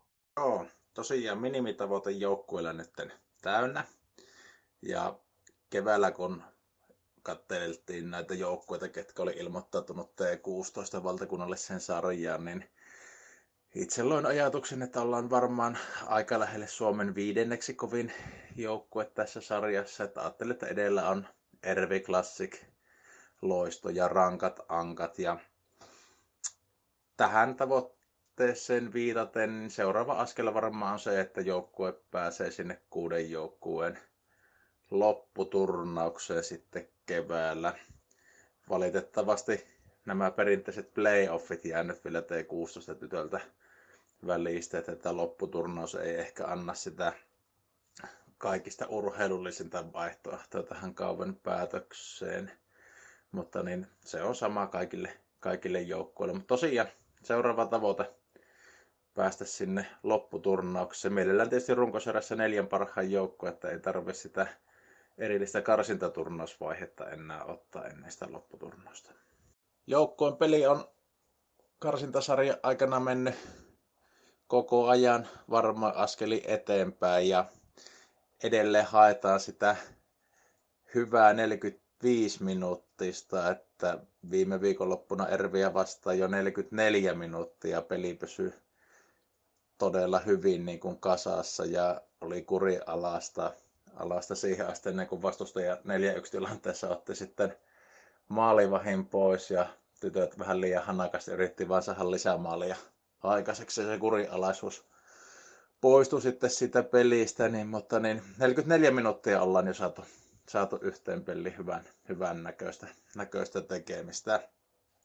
Ja tosiaan eteenpäin peli on mennyt koko ajan, että vielä voitosta voittoon tytöt on kulkenut kulkenut karsintasarjaa, vaikka sillä erää viikinkin on, viikingitkin ollut vastassa, jota itse pidän yhtenä tämän T16-ikäluokan Suomen parhaimmista joukkueista jopa parhaana. Mutta niin ollaan pystytty kaksi kertaa hetki tässä kaatamaan meidän vauhikkalla ja aktiivisella pelillä. Pallollinen peli on ennen kaikkea mennyt, mennyt eteenpäin tässä syksyn aikana. Tosi siihen on varmasti auttanut, kun ollaan saatu, saatu tuota, lisää kokemusta kovista peleistä, niin kovat pelit vie meidänkin, meidänkin peliä sitten eteenpäin. Joukkue jäi, jäi tuota sunnuntain turnauksen jälkeen ansaitulle viikon tauolle. Täällä päin Suomessa on menossa syyslomaa, niin nyt kun SM-sarjapaikka varmistui, niin peruttiin kaikki viikon treenit ja jopa kaikki omatoimiset treenit otettiin pois harjoitusohjelmasta, että tytöt saa seitsemän päivää nyt viettää ihan täysin salibänditöntä elämää. Tosi osa pelaajista on lähdössä tulevana sunnuntaina naisten peleihin, peleihin pelaamaan, mutta yhteisiä harjoituksia ei, ei nyt tällä viikolla ole. Muuten meidän syksy on harjoittelun kannalta ollut todella rikkonaista. Meillä edellisen kerran koko joukkue oli terveenä syyskuun alussa ensimmäisessä karsintaturnauksessa Nurmijärvellä ja sen jälkeen joka ikisestä treeneistä on vähintään yksi tyttö, pahimmassa tapauksessa kymmenen tyttöä oli yhtä aikaa kipeänä, kipeänä niin ollut poissa. Eli hirveästi viisikkopeliä, joukkuepeliä ei ole päästy treenaamaan, mutta onneksi nyt vielä ei ole tuloksissa, tuloksissa hirveästi näkynyt. Mutta niin, tytöt on tosi fiiliksissään SM-sarjan paikasta kolme kautta käytännössä tämä sama porukka on, on kasassa ollut ja kaksi kertaa ollaan oltu tosi lähellä SM-sarjan paikkaa. Nyt se tuli sitten tällen näytöstyyliin, että voitosta voittoon. Ja itse asiassa tänään kun kattelin tilastoja, niin ei ole tajittu vielä tässä karsintasarjassa edes yhtä erää hävitä. Hävitä kellekään. Eli hyvillä fiiliksillä, kohan tytöt jo saa tehdä vaan töitä, töitä kovasti tämän syksy ajan tässä, niin mielenkiinnolla odotetaan sitten joulukuussa alkavaa SM-sarjaa, kun päästään myös näiden muiden karsintalohkojen jengejä vastaan pelailemaan. Loistokäästä. Haastattelu. Kiitokset Markukselle näistä vastauksista. Hypätään saman tien tämän jälkeen suuremmatta spekuloimatta niin tuonne lohko ykkösen pistepörssin top kolmoseen, ja sehän on, kuten alkusarjasta voi ehkä olettaakin, niin aika FP-faktor painotteinen. Joo, siellä on Saara Liimatta äh, pistepörssin kärjessä 10 plus 3, jotka oikeuttaa 13 pisteeseen. Nea Hulkko äh, 6 plus 3 tehoilla toisena, Jennika Holopainen kolmantena, 5 plus 2 tehoilla, mutta mikä tekee tästä vielä erikoisempaa ja faktoria maiриttelevampaa on se, että pistepörssin top 6 kuuluu täysin faktorin pelaajilla. Top 10 heitä on myöskin seitsemän kappaletta. Se on kyllä aika hurjaa dominointia tuossa sarjassa, että vaikka Classic tuolla omassa sarjassaan T18 oli aika hurjassa vireessä, niin kyllä täytyy faktorillekin hattua nostaa tuosta suorituksesta, että hienosti on alkusarja sujunut ja on paikka sinne SM-sarjaa varmistettu jo hyvissä ajoin. On joo, mutta siis onhan tuo ihan jäätävän, jäätävän hyvä lohko ollut tähän asti ja vielä on niinku pelejä jäljellä, että kun miettii kuitenkin, että Ervikin oli T16 loist, loisto, loistokapissa hopeella ja nimenomaan, nimenomaan Factor pelasi silloin itsensä myös allekirjoittajan sydämiin, niin tota, on kyllä ollut tosi hienoja kamppailuja ja Markus itse asiassa laittoikin mulle viestiä, että oli tota, tuolla Kontiolahdella tai viimeisin turnaus, niin siellä oli kyllä tosi hyvä meno, että oli, oli paljon tota, tyttösalibändin ystäviä seuraamassa tota, äh, Factory Ervi välistä kamppailua, joka kääntyisi, kääntyisi toistamiseen sitten Faktorille. Maalivahdesta puolestaan, niin siellä ykkös ja kakkos siellä on eräviikingin Sarat. Eli ykkösenä Sara Vantos, joka on kolmen pelatun ottelun jälkeen päästänyt vain kaksi maalia, ottanut 22 torjuntaa ja torjuntaprosentti on 91-67 ja toisena Sarana tuosta eräviikingistä tuo Funkki, joka on pelannut kaksi ottelua, päästänyt yhden maalin, ottanut 11 torjuntaa ja Toi kuulostaa kauhean tutulta toi torjuntaprosentti 91-67. Se varmaan johtuu siitä, että se on sama kuin tuolla ykkösellä. Kolmannella siellä pelikansa SPn Anna-Sofia Martin, joka on pelannut kuusi ottelua, päästänyt 16 maalia, ottanut 102 torjuntaa ja torjuntaprosentti näin ollen 86-44. Ja nyt täytyy sanoa, että jos kuuteen pelin yli 100 torjuntaa ottaa, niin se on jo kovan luokan suorittamista. Toisaalta ihana tilanne maalivahdilla varmaan jotakin kautta ja ainakin duunia riittää ja anna vielä myös terveisiä, että taitaa hänkin on loistokasti seuraaja. Sitten tuohon lohko kakkoseen, siellähän ää, tilanne on kuuden pelatun matsin jälkeen seuraavalainen, että Salipäriseura rankat ankat 10 pisteessä klassiin kanssa, kolmantena Hämestar 7 pisteessä ja sitten viivan alapuolella Vihri Salisuudet 5 pisteessä, Norten Stars 4 pisteessä ja lohkon viimeistä sijaa sijoituttaa pitää hallussaan O2 Jyväskylä noll, nollalla pisteellä ja itse asiassa mi, miinus 36 maalia, eli ollut kyllä kylmää kyytiä tämä lohko Jyväskylällä. Joo, eikä se varsinkin kun SSR ja Classic ja Hämestars sattuu vielä tuohon samaan lohkoon, niin tiedät varmuudella sen, että kova lohko on, ja sen takia mua vähän jopa yllättää se, että tuossa on noinkin kimurantti tilanne, että siellä vielä viimeisellä kierroksella tuossakin lohkossa on paljon pelissä, kun kaksi turnausta on jäljellä ja kaikilla muilla on mahdollisuus vielä SM-sarjapaikkaan, paitsi tuolla äsken mainitulla O2 Jyväskylällä. Että lauantaina 6. marraskuuta pelataan Nummi-keskuksessa Hämestarsin kotiottelu ja sunnuntaina, tai kotiturnaus, ja sunnuntaina 21. päivä marraskuuta pelataan liikuntakeskus Buukissa, joka on jos sen aivan väärässä oli niin mun mielestä ehkä Suomen hienoiten nimetty liikuntahalli koska siis sieltä ainakin buukia löytyy, jos ei mitään muuta. Tuon O2 Jyväskylän emännöimä koti, kotiturnaus, siellä SSR ja Classic kuuden matsin jälkeen tosiaan kymmenessä pisteessä, ja Häme Starsilla on sitten tiukka paikka, että tuleeko VSS takaa sieltä, nouseeko Northern Stars vielä karkeloihin, että nämä on taas äärimmäisen jännittävä turnaus, turnaus tai kaksi kappaletta perätini edessä.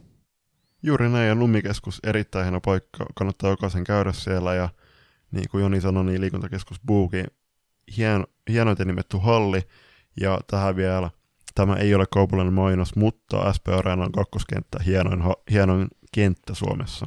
Kannattaa käydä sielläkin. Käydään sitten tuota pistepörssiä top kolme tuossa lohko kakkosessa, niin siellä on SSR vahva edustus. Että Sofia Rontti siellä ensimmäisenä kuuden pelatun ottelun jälkeen 12 plus 5 tehot, toisena Pinja Pesonen samasta seurasta samoilla ottelumäärillä 4 plus 9 tehot ja Aada Honkuri SSRA 6 ottelua 1 plus 11 eli 12 tehopistettä. Ja onkohan Julius Aadalla ollut vaan syöttämäillä käytössä? No ilmeisesti, ja toi ainut maalikin on varmasti tarkoitettu tarkoitettu niinku passiksi, passiksi takiksille, mutta toisaalta... Olisiko niinku, huutomaali ollut? niin, voi olla, mutta toisaalta niinku huomautit myös ennen nauhoituksia, niin kyllähän Sofiankin 12 tehty maali kuuteen otteluun, että kaksi, kaksi tota maalia per ottelu, niin sekin pitää mainita erikseen. Ja sitten tuohon Veskojen top 3, niin siellä on Vihdi Salisusien Una Linkvist, neljä pelattua matsia, 6 päästettyä maalia, 61 torjuntaa ja 91,04 torjuntaprosentti. Toisena Emmi Hokkinen, SSR 4 pelattua matsia, 6 päästettyä maalia, 40 torjuntaa ja 86,96 torjuntaprosenttia. Ja kolmantena Senja Vileen Hämestarsilta kolme pelattua matsia, 5 päästettyä maalia, 8, 28 torjuntaa 84,85 torjuntaprosenttia. Sinne Vihdin suuntaan Unalun Lindqvistille iso hatunnostoa. 91 prosenttia, kun ylittää tuolla torjuntatilastossa maalivahti salibändissä, niin on. puhutaan todella kovan luokan suorituksesta. Et on ihan huikea. Et aina kun yli 80 pääset, niin oot jo, oot jo tiedetään, että sit on niinku varma maalivahti taustalla. Et yli 90 kun pääset, niin se on enemmän sellainen yksisarvinen. Et jokainen on kuullut, että sellainen on olemassa, mutta kukaan ei ole nähnyt. Paitsi piirretys. Mutta tota, siis joo, ja Emmistä vielä äh, sen verran puhetta, että Emmi on toinen, toinen tämän kässä, kässäriin mainitus Vesko, Veskoista, joka pelaa myöskin tuossa T18-sarjassa, on, on sitten myöskin tuossa äh, top kolme äh, listalle itsensä oikeuttanut esityksillään, niin Emmille iso käsi, käsi että ainakin töitä on riittänyt kuluneena syksynä. Ja Emmillä itse asiassa vielä, onko parempi torjuntaprosentti peräti T18 puolella, että Joo. näyttää olevan. Hän, hän on vielä vakuuttavampi siellä T18. Sitten hypätään vielä tuonne lohko kolmoseen, jossa on kenties se kimuranteen tilanne näistä kaikista lohkoista, sillä FPC Turku on pelannut kuusi ottelua ja siellä yhdeksän pistettä johtaa noilla sarjaa. Sitten SP Vaasa ja on siinä kahdeksan pelatun ottelun jälkeen yhdeksässä pisteessä, Nipakos pelannut kahdeksan peliä ja kahdeksassa pisteessä. Sitten tulee SPS Virma kuuden ottelun jälkeen seitsemän pistettä, SPV kahdeksan ottelun jälkeen viisi pistettä ja Salba siellä viimeisenä kuusi ottelua ja neljä pistettä. Ja tässähän tosiaan on se hauska puoli, että näitä on pelattu vähän eri, eri paikkakunnilla näitä sarjoja siinä suhteessa, että FPC Virmo ja Salpa ovat pelanneet keskenään ja Vaasa, Nipakos ja SPV pelanneet keskenään. Ja nyt siellä, oliko se niin, että viimeinen turnaus pelataan sitten yhdessä? Joo, joo eli tota, tosiaan Pohjanmaalla Jengel on kaksi ottelua jäljellä etelä sitten puolestaan neljä matsia. Joo, siis BC Virmo ja Salpa pelaa Raumal ja tuossa on tosiaan Raum, kyllä Rauma ja Raum, ää, en tiedä miten tota, se voi paremmin sanoa, mutta he pelaavat lauantai 6 marraskuuta keskenään ja sitten toi vikaturnaus kerää kaikki jengit yhteen tänne Botnia-hallille SP Vaasan kotiturnaukseen. Ja tosiaan kaikilla jengeillä tässä sarjassa on vielä mahdollisuudet edetä tuonne SM-sarjaan. BCL ja Virmalla parhaat saamat tietysti sen takia, koska heillä on vähemmän otteluita pelattuna ja pisteitä sen verran paljon, että sieltä pääsee hieman helpommalla, jos voi sanoa näin, koska ikinähän se ei helppoa ole sinne kirkkaimpiin valoihin päästä pelaamaan, mutta kun sinulla on kaksi ottelua enemmän pelattuna kuin pahimmalla kilpakumppanilla, niin se luultavasti tarkoittaa, että sulla on, sulla on suuremmat mahdollisuudet. SPV erittäin ohuella olinkorella on käytännössä out. Voisitko laittaa out-leiman valitettavasti tässä vaiheessa? Toki sen pelisiskot, siskot, niin todistakaa meidän oletukset vääriksi. Niin, että Salpalla myöskin, joka siellä pohjalla tällä hetkellä neljällä pisteellä on, niin heillä on kahdeksan pistettä jaossa. Tuosta periaatteessa mahdollisuus täysin muiden vähän ristiin pelatessa, niin Salpallakin nousta vielä sinne kamppailemaan siitä SM, tai SM-sarjapaikasta.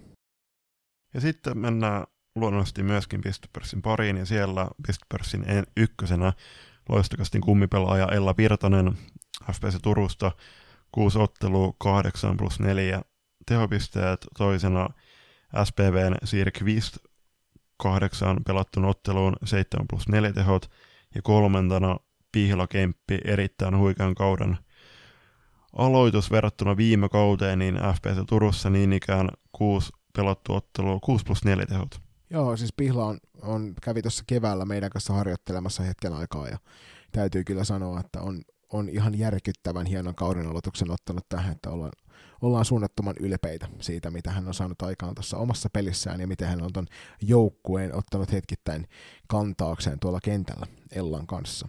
Veskojen top kolmosessa siellä ykkösenä on Emmi Eeva kahden pelatun ottelun jälkeen – kolme päästettyä maalia, 23 torjuntaa ja 88-46 torjuntaprosentti. Toisena Siiri Honkela SP Vaasasta, 5 pelattua ottelua, 17 päästettyä maalia, 90 torjuntaa ja 84-11 prosenttina. Ja kolmantena tuo jo T18-sarjassa mainittu Vilma Holm, joka tässä sarjassa pelaa Salvan paidassa, niin on kuusi ottelua pelattuna, 23 päästettyä maalia, 116 torjuntaa ja 83-45 on torjuntaprosentti. Joo, Vilmalla on kyllä riittänyt duuni, että et, tota, luojan kiitos, hänellä on nyt perjantaina 22. kymmenettä saumautta meidän IG-tili haltuun ja hetkeksi hengähtää, että on kyllä saanut tehdä kyllä todella paljon duunia duuni noitten torjuntoja eteen ja 116 torjuntaa kuuteen pelattu matsiin, niin se on ihan jäätävä määrä koppeja. Tosi, tosiaan Vilma siis pelaa täällä meidän FPC Turussa, niin pelaa tuolla T18, niin rinnakkaisedustuksella. Joo, ja sielläkin oli oman lohkonsa veskareiden top 3 tilastossa. Juurikin näin. Mutta siinä olisi nyt läpikäytynä T16, T18 ja T21 sarjojen tilanteet ja siitä jokainen voi ottaa onkeensa sen, minkä ottaa ja lähteä seuraamaan toivottavasti kaikkia jäljellä olevia pelejä paikan päälle sitten, kun niihin mahdollisuus tulee, koska hienoja pelejä on luvassa paljon ennen kuin tuo SM-sarjat alkaa T18 ja T16 ja sitten puolestaan T21 se SM-sarja kilpailu kiristyy. Joo, ja tähän väliin ennen kuin mennään kolmanteen erään, niin muistakaa, että salibändi on paras paikan päällä. Climate on tuore suomalainen vaatebrändi, jonka kaikki tuotteet on valmistettu kokonaan muovia tekstilijätteestä. Jo yksi loistokästäks Climate-huppari säästää muun muassa miltei 7000 litraa vettä ja sen valmistuksessa on käytetty jopa 17 muovipulloa. Climate haluaa kiertotalouden menetelmillä tehdä tekstiilialasta aidosti vastuullisen sekä kuluttaja- että yrityssektorilla. Nyt jokaisella tämänkin jakson kuuntelijalla on mahdollisuus vaikuttaa. Sillä on väliä, mitä puet ylläsi, myös ekologisesti. Climatein toimintaan pääset tutustumaan tarkemmin osoitteessa www.climate.com. No niin, ja sieltä takaisin sitten uutisten pariin, ja kuten ta- tavalliseen tapaan, niin tässä kolmannessa erässä käsitellään salibändimaailman uutisia ennen kaikkea nyt tyttö- ja naissalibändin aspektista, ja aloitellaan ensimmäisenä tuolla toissa viikonloppuna nyt teidän kuunnellessani pelatusta EFTstä, missä sekä naiset että U19 maajoukkue tuolla Lempäälän Black Boxissa olivat pelaamassa. Ja itsehän olin etuoikeutettuna paikan päällä katsomassa yhtenä päivänä näitä pelejä ja Julius joutui turvautumaan di- noihin lähetyksiin tuolta Solid Sportin kautta. No, tähän väliin tosiaan pitää, pitää korostaa, että on tätä kyseistä turnosta nähnyt suunnilleen kahden erän verran, että olin tota, purjehtimassa ja ennen omaa vahtiverkkovuoroa niin katoin tota, jotain Suomen U19 naisten matsia, matsia että oli itse asiassa äh, Sveitsi vastaan, vastaan ja siinä Miisa teki ne kaksi, kaksi häkkiä. Tota, niin se on mun, mun tota statement tähän turnaukseen, että Joni tota, osaa vähän paremmin kertoa tästä. Pahoittelut kaikille toisaalta Miisasta niin hyvä sanoa tähän, että loistokästä hän näki Miisan peräti neljännen viikonloppuputkeen tässä, että vaikka Julius ei tällä kertaa ollut paikalla, niin mä en ollut viimeksi katsomassa silloin Juli, Juliuksen kanssa siellä Espoossa, ja nyt Julius ei ollut mun kanssa tuolla Lempäälässä, mm. mutta neljä peräkkäistä viikonloppua loistokästä hän Miisaa moikkaamassa, että nyt tulee ensimmäinen viikonloppu pitkään aikaan, kun ei Miisaa nähdä, ja Miisalla varmaan on meitä ikävä. Mutta tosiaan... Vai tuleeko? No ehkä, ehkä hän on vaan tyytyväinen, ettei tarvi nähdä. Niin, tai siis sunnuntai on toivoa täynnä, että jos mä kerken, kerken tota, tulemasta mereltä ajoissa, niin ehkä mä sitten sinne, sinne missä, missä pelaan, niin ehkä voidaan sinne matkustaa. Ei ole kyllä, ei ole kyllä mikään lupaus tässä vaiheessa. Ei, ei. Mutta tosiaan niin naiset, naiset tuossa sari, EFT-sarjassa sijoittuivat toiselle sijalle, vaikka itse asiassa kärsivät peräti kaksi tappiota. Et ensimmäisessä ottelussa Suomi voitti Tsekin 6-3, toisessa pelissä lauantaina, missä olin itse paikan päällä, niin hävittiin 4-5 rankkareilla tuolle, tai itse asiassa voittolaukauksilla mm. Sveitsille. Ja viimeisessä ottelussa naiset kärsi sitten aika ru- ruman tappion Ruotsille. Ruotsi siellä ottelun loppusuoralla niin paukutteli Suomea kyllä huolella nekkuun ja ottelu päättyy lukemiin 20. Onko sulla Julius näistä jotain sanottavaa? No ei, ei oikein muuta, muuten, mutta tota, oliko se Sveitsiä vastaan, kun Veera kukitettiin, kukitettiin myöhemmin mainit, mainitsemasta tai myöhemmin totta, kun tulla tota, kertomaan lisää niin tuossa saavutuksesta. Oliko se Sveitsi vai Tsekki juurikin, juurikin, juurikin näin, Sveitsi ottelussa.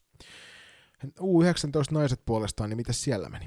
Uh, siellä Junnu Joutsenet oli kolmansi, eli se on tsekki.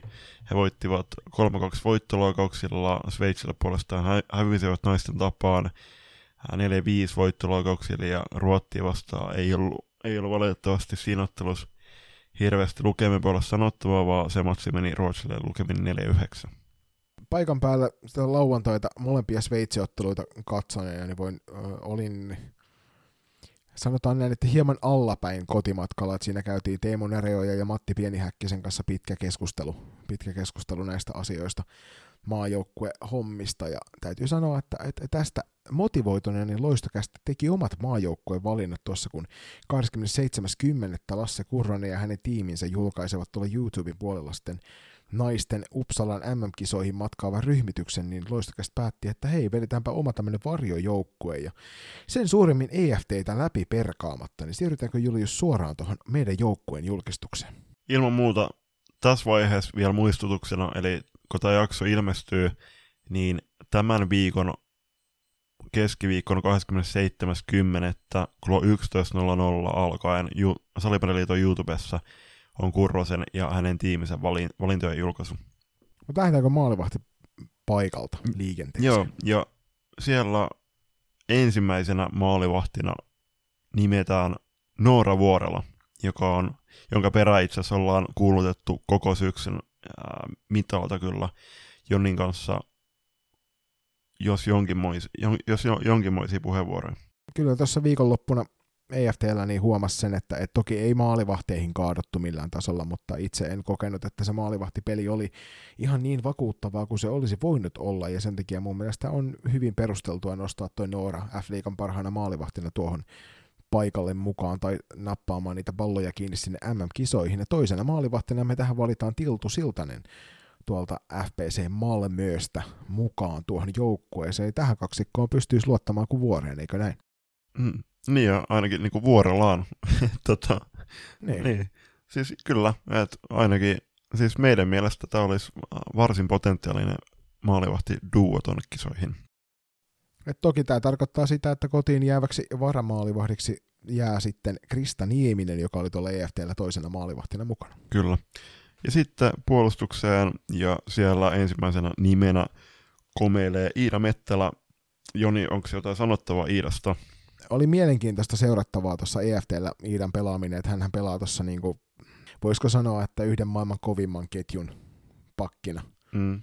Et vieressä on, vieressä on Myykippilä ja hyökkäyksestä löytyy tällä kertaa Piispa ja kaksi kertaa Kauppeja.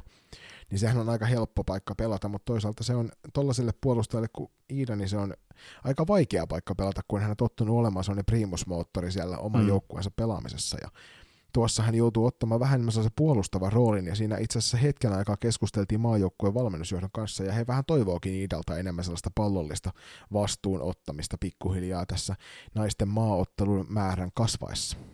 Niin, no siis onhan Iida, Iida totta loistos tunnettiin kuitenkin pallollisen primusmoottorin, niin kuin äsken kerroitkin, ja sitten tuolla Uppsalan kisoissa syyskuussa, niin Iidakin oli sielläkin tosi isossa pallollisessa, vas- pallollisessa niinku roolissa nimenomaan ja oli, oli rakentamassa itse asiassa sitä Suvin voittomaali sitten Ruottia vastaan. Et jo silloin, silloin syyskuun alussa puhuttiin Suomen joukkueen pelaajien niin vanhempien kanssa, että Iidan kuuluisi olla tässä joukkueessa ja uskotaan kovasti, että myös Kurranen valitsee hänet.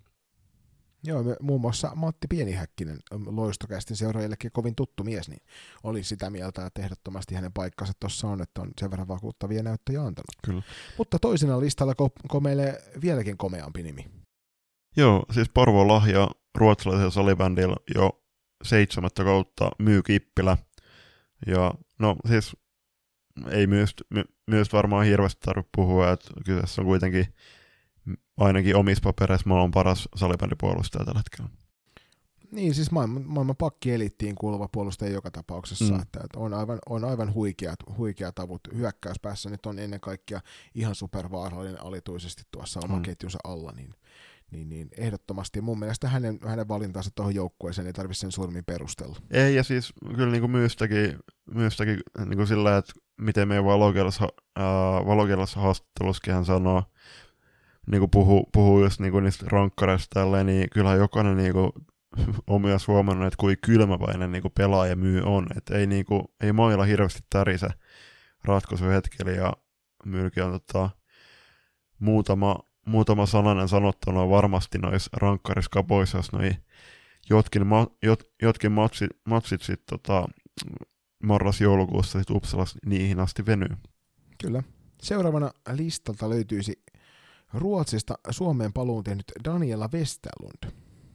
Daniela on itse asiassa pitänyt Triina Selströmin kanssa eräviikinkien naisten eli hallussa, ja tämä varmasti on nähtävissä jälkikäteen, niin siellä tämä kaksikko on vain painottanut, että kyllähän toi pelit tai niinku kaudet tai kausi tuo Ruottissa, maailman parhaassa salibändin liikas, muistaakseni kaksi kautta pelausta molemmat siellä, niin tota, ää, selkeästi nopeampi, nopeampi ja niin kuin vaativampi liika kyseessä, niin heillä on nyt ollut tavoitteen kotimaisessa liigassa nostaa sitä vaatimustasoa omalla tekemisellään yhä korkeammalle, niin kuitenkin siis Suomen pakkielitti eittämättä, niin Daniela ja toski äsken, äsken jo paljastin, niin Trina Selström kuuluvat kyllä tähän joukkueeseen meidän mielestä. Joo, eli neljäntenä puolustajana Trine Selström mukaan tuohon porukkaan. Otetaan sieltä viidentenä Pixpuusta Laura Manninen. Laura on kyllä tota, konkari maajoukkuepeleissä, että on tota, siellä Pix, Pixpuussa pelannut hyvin otteja ja kuten, kuten niinku Ida ja Myyn tavoin, niin kun, jos pelaa maailman parhaassa salibändin liigassa, niin kyllä tota, on hyvin lähellä kisapaikkaa. Ehdottomasti, ehdottomasti. Ja siis Laura, Laura on varmasti äärimmäisen kokenut selkäranka tuolle joukkueen puolustukselle, sillä se viimeisenä meidän nimenä tähän puolustuslistaan on vähän yllättävä nimi, varsinkin kun hänet on hyökkäinä totuttu näkemään. Mm. Muun muassa omassa seurajoukkueessa ja myös maajoukkuepiireissä, mutta muun muassa tässä EFTllä pelasi puolustajan paikkaa, eli Milja Maaria Saarikoski. Tapanilla erän kasvatti ja on tota, siis joo, se on, kieltämättä on niinku ollut yllätys itsellä, itse nähdään, että hänet on nimetty nimenomaan puolustuksen maajoukkueessa. Toki Lasse ja tiimi tietää, mitä tekee, ja varsin monikäyttöinen pelaaja varmasti niin kuin on, on tota, suuri apu myös puolustuksessa. Joo, ja just nimenomaan sen takia olisi, olisi myöskin monikäyttöisyydellään hyväksi tuolle joukkueelle, koska sitten tiukan paikan tulee, niin hänet pystyy muun muassa sinne hyökkäykseen siirtämään. Joo, ja Miljasta vielä sen verran, että siinä on kyllä tota, yksi iloisempi, iloisimpia pelaajia, mitä mä tiedän niin kuin F-liigakentiltä. Et aina, aina kiva nähdä, kun Milja, Milja, tota, Miljan bongaa joko äh, ruudun kautta tai sitten tota, paikan päältä hymyssä suin. Kotiin jäävänä varanaisena tälle kuusikolle, niin otetaan tuolta Turun palloseurasta Kira Virta. Kira on todella jäätävä turnaus Uppsalassa Junnu Joutsenen kanssa ja on jatkunut siitä, mihin siellä jäi kotimaisessa F-liigassa Tepsiin siirryttyä. Et on ollut tosi vahva vahvassa roolissa ja vahvo, vahvoilla esityksillä kyllä pelannut tota, mustavalkoisten riveissä ja kuten tota, ollaan myös puhuttu, niin hän on kyllä tietynlainen agitaattori, että on tota, koko ajan äänessä ja on kyllä johtaja-ominaisuuksia tosi paljon. Joo, tuo on hyvää henkeä joukkueessa ympärilleen ja sitten sen lisäksi on myöskin vastustajalle ihan painajaismainen, varsinkin omassa puolustuspäässä. Omaa näiden lisäksi myöskin huikeat hyökkäyspään taidot, että kun sille päälle sattuu, niin lähtee sieltä kuin rusakko puskasta. Kyllä.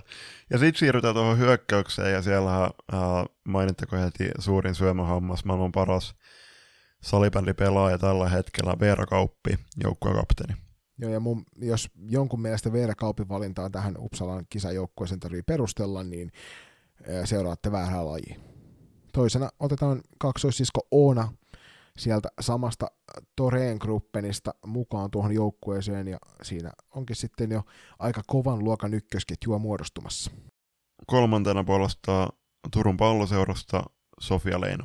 Sofialta oli itse asiassa niin kuin kun EFTllä tuntui sakkaavan sekä niin kuin kakkos- että kolmosketjun pelaaminen, niin Sofia oli äärimmäisen aktiivinen muun muassa karvauksessa mm. ja aiheutti harmaata hiuksia jatkuvasti vastustajan pelaajille siinä, että on, on nopea ja ärhäkkä pelaaja ja sen lisäksi pystyy vielä maalintekoon tiukoissa paikoissa ja ne on kyllä semmoisia taitojuttuja, mm. joita tämä joukkue varmaan ehdottomasti kaipaa noissa tiukoissa paikoissa. On, on ja siis täytyy muistaa, että Sofia on kuitenkin niin pallon kasvatti, niin siellä on nuoruusvuosina ei Sofia toki vieläkään mikä ikäloppu on, vaan päinvastoin todella nu- nuori pelaaja vielä, niin siellä on pohitelun palveluhallis toistoa laittu sisään. Just näin. Seuraavana pelaajana nostellaan tuolta PSSn puolelta Ella Sundström, eli Elberos pääsee meidän joukkueeseen mukaan Uppsalaan. Joo, siis Elberos, no siis samoin sanoiko Milja Marjasta, että hänkin on kyllä todella positiivinen pelaaja, mutta on kyllä tosi hyvä molempiin suuntiin pelattaessa, että pystyy tuottamaan peliä niin kuin molempiin suuntiin. Joo, ja omaa myöskin sen yllätyksellisyyden, eli pystyy muun muassa rankkareissa olemaan todella kovan luokan ratkaisija, ja sen lisäksi myöskin pelitilanteessa niin on semmoinen pieni virne jatkuvasti suun pielessä, että jaha, sitten mä menenkin tosta ohi, kiitos, ja moro. Seuraavana Merihelmi Höynällä Aspe Prosta Turun palloseuraa täksi kaudeksi siirtynyt Lokoperian opiskelija. Merihelmi Höynälä nuoresta iästä huolimatta niin on äärimmäisen loistava kahden suunnan hyökkääjä ja pystyy kannattelemaan varmasti tuossa sentteriominaisuudessa omaa kentällistään muiden vähän epäonnistuessakin. Nyt oli muun muassa tuossa EFTllä, niin oli vaikka hyökkäyspäähän ei kentällinen paljon saanut tuotettuakaan, niin hän oli jatkuvasti kuitenkin omassa päässä oikeassa paikassa tekemässä oikeita asioita, joka on sellainen, mitä sä vaan kaipaat turnauspelaamisessa, että sulla on on siellä niitä pelaajia, jotka pystyvät varmuudella sen oman pään hoitamaan. Ja sen lisäksi Merihelmi omaa myös äärimmäisen loistavat hyökkäyspään taidot, että paikan tullen niin tekee kyllä varmasti peliä ja ratkaisee tarvittaessa. Jep. Joo, me, Mersu piti tänään, tänään tota, nauhoitushetkellä meidän ikäteli hallussa ja kyselin itse asiassa että mikä, mikä tota, merkitys Lospilla hänen uralle on, niin hän sanoikin siinä, että kuitenkin siellä tuli pelattu semmoinen kymmenen kautta ja, ja tota, se peli, peli-ilo ja rakkaus lajikohta löytyisi sieltä, niin on tota, tosi hieno ura on tähän asti pelannut ja on todella hienosti aloittanut palloseron paidassa. Ja aika... Ja lohja, lohjalaisia salibändilahjoja maailmalle tässä, tässä joukkueessa, jos varasijalla olevat pelaajat lasketaan, niin on kaksi kappaletta. Kyllä, kyllä.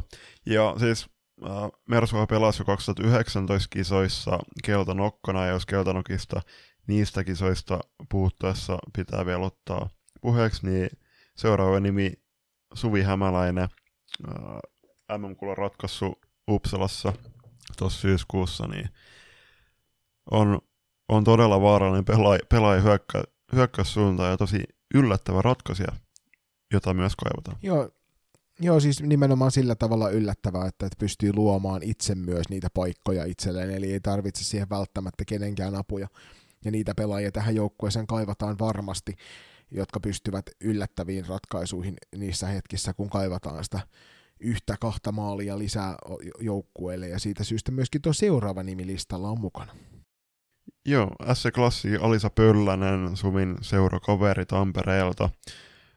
Alisa on 94 ikäluokkaa ja on tota, todella upean kauden, kauden pelannut tähän mennessä. F-liigassa taitaa olla pistepörssin top vitosessa, ellei peräti toinen siellä, niin on maalintekijä Jumala armosta ja erittäin, tota, erittäin tuotteles pelaaja hyökkäyspäässä erityisesti, mutta tässä pitää korostaa, että Alisa on tällä hetkellä loukkaantuneiden listoilla, että me ei tiedetä, että mikä, mikä Alpo 94 tilanne tällä hetkellä on. Niin, että mikäli hän on, hän on terveenä, niin siinä tapauksessa hän on ehdottomasti kisakoneessa, koska noita ratkaisijalahjoja kyllä ehdottomasti tarvitaan. Kyllä. Ja si- sitten, jotta voidaan täydentää tämä Classic Trio, niin siellä Johanna Homi nimetään hyökkäykseen. Joo, Johanna oli, oli noissa EFT-skaboissa myöskin mukana ja oli kyllä semmoinen perusvarma, perusvarma pelaaja siellä, että pystyy hoitamaan myös ne puolustusvelvoitteet hienosti, mutta sen lisäksi on tuolla hyökkäyspäässä kyllä hyvä semmoinen pelimoottori, että siihen pystyy luottamaan, että kun hän pallon saa, niin sillä tehdään järkeviä asioita, vaikka kaveri antaisi painetta paljon, niin sen takia just nimenomaan kokisin, että tai koetaan, että hänellä on ehdottomasti paikka tuossa lopullisessa kisarosterissa. Seuraavana kenties koko ainakin naisten F-liigan ulottuvin pelaaja Elli Kylmäluoma SSRasta KV täksi kaudeksi siirtynyt Junnu Joutsenien kultajoukkueen kapteeni, joka, havittelee, joka havittelee paikkaansa ja meidän papereissa myös, myöskin saa tähän joukkueeseen. Joo, tuolla EFTllä ei ihan niin paljon peliaikaa saanut, että, että siellä mentiin kyllä aika roimasti erilaisilla rostereilla ykköskenttää lukuun ottamatta. Että Elli oli kyllä kentälle päästessään niin erottu selkeästi muun muassa kokonsa mm. puolesta, mutta sit sen lisäksi hän on myöskin oikeasti hyvä salibändipelaaja. On. Että siellä, ja on monikäyttöinen siellä hyökkäyksessä, että pystyy pelaamaan sentterin paikkaa tai voi pelata laidassa tarvittaessa ja hoitaa myöskin ne puolustusvelvoitteet pyyteettömästi, joka on kuten tässä varmaan tähän mennessä on selväksi käynyt, on yksi niitä tärkeitä kriteerejä tämän joukkueen valinnalla. Ellin, Ellin haastattelu luettavissa muistaakseni Kolevalassa, eli, eli on toi tota, Oulun paikalla lehti, voi olla, voi olla että tota, puhun paloturia, voi olla myös aamulehti, mutta siellä just Elli tota, mainitsi, että tota, tavoitteena on päästä tähän joukkueeseen ja, ja sen, sen takia osaltaan myös siirtys tuonne KVCen opiskelupaikan myötä toki myös et on, on aloittanut tosiaan hienosti kauden ja tässä on niin kuin antanut, antanut to, to, toki noin, niin kuin Junnu Jutselin kisatkin oli varmasti niin kuin, jo toi niin kuin, tietynlaisia tarvittavia näyttöjä myös pöytään tota, Kurrosen, Kurrosen tota, kisajoukkuetta ajatellen. Ja nyt toki vaikka niin kuin Julius sanoi, että Kalevalasta voi käydä lukemassa tämän Ellin, Ellin haastattelun, niin suosittelisin silti lukemaan Kalevasta sen. että vaikka Kalevala korolta Elli, Kaula, Elli, Elli Rannekorho löytyykin, mutta suosittelen edelleenkin Kalevasta lukemaan tämän. Että vaikka Kalevalakin kannattaa kyllä lukea. Joo, joo ja siis onko se varma, että siellä on Ellin nimeä?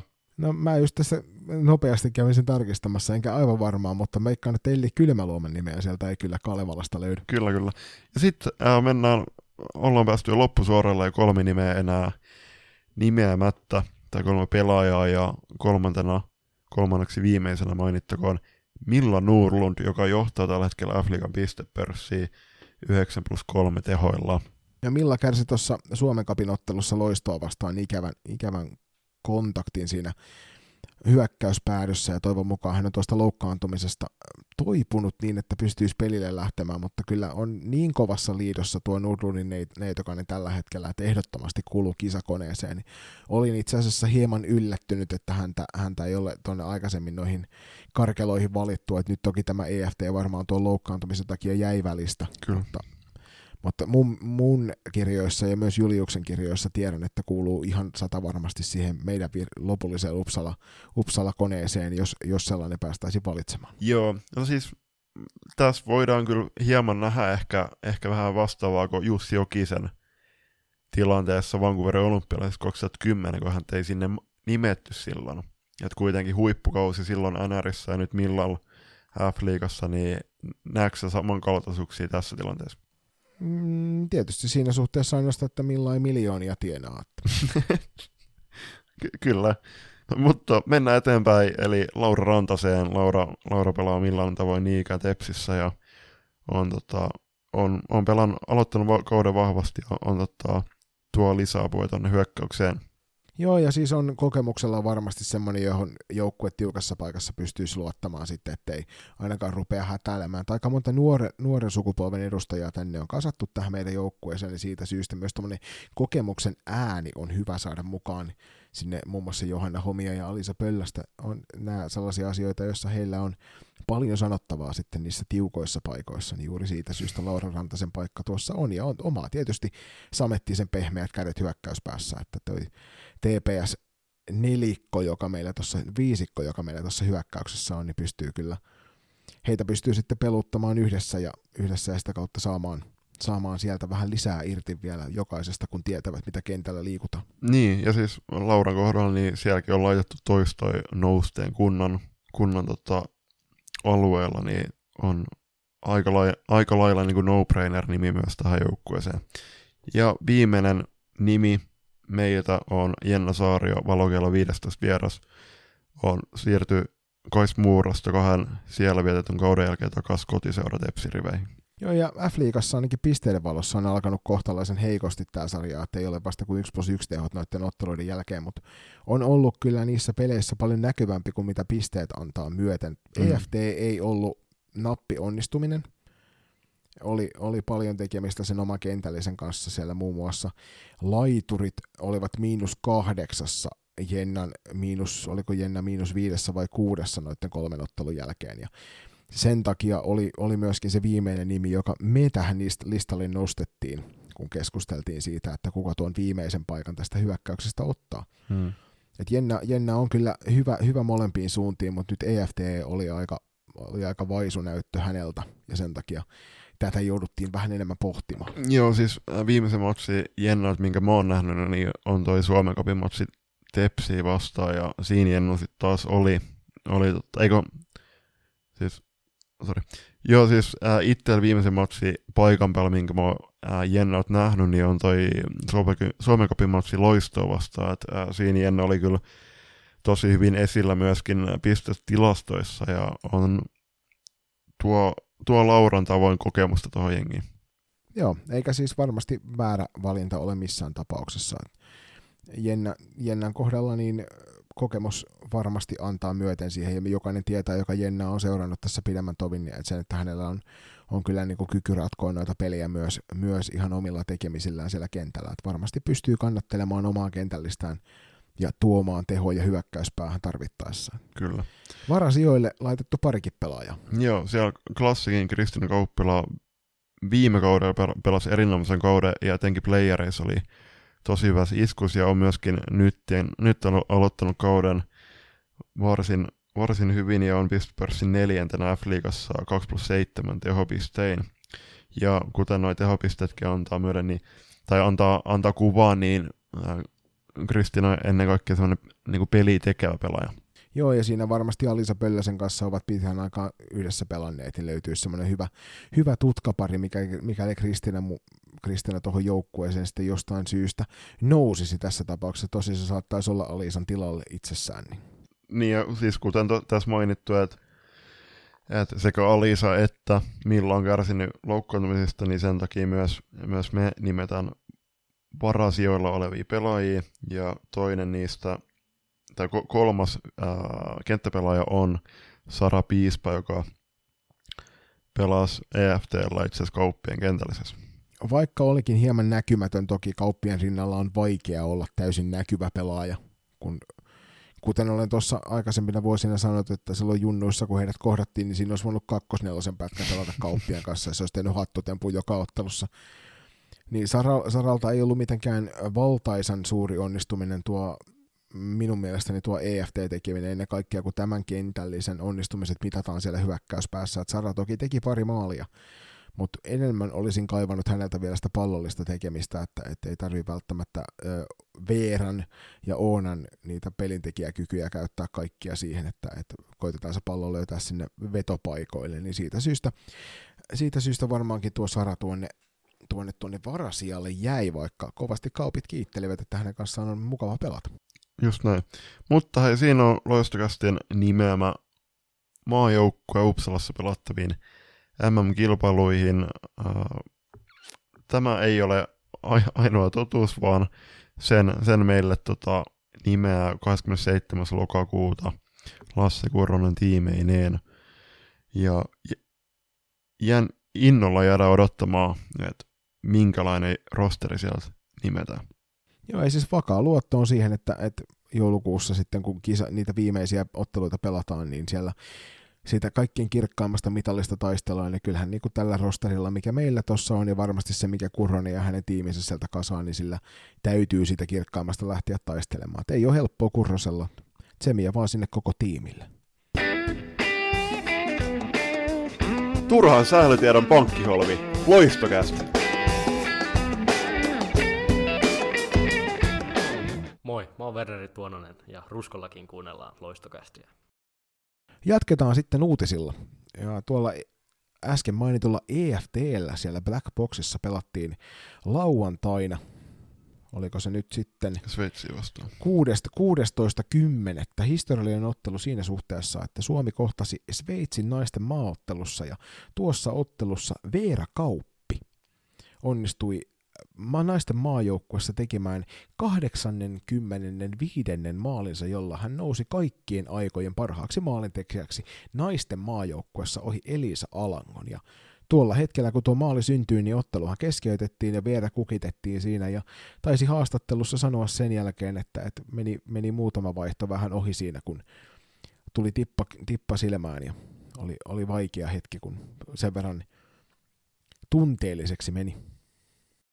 Joo, Veeraltahan meni 58 matsia kaikkinensa, kun taas Elisalla 108 matsia, mutta Veerasta sen verran, että on nyt, niinku, siis totta kai on, on tullut jo aikaisemmin seurattu, mutta varsinkin nyt kun Loistokästin kanssa ollaan laitettu äh, hommia käyntiin, niin siis kyllä niinku Veerassa saa todella fiksun, fiksun ja niinku, äh, määrätietoisen kuvan julkisuuteen, että antaa tosi hienoja haastatteluja, puhuu tärkeiden asioiden puolesta ja ennen kaikkea hän on maailman paras salipelipelaaja tällä hetkellä.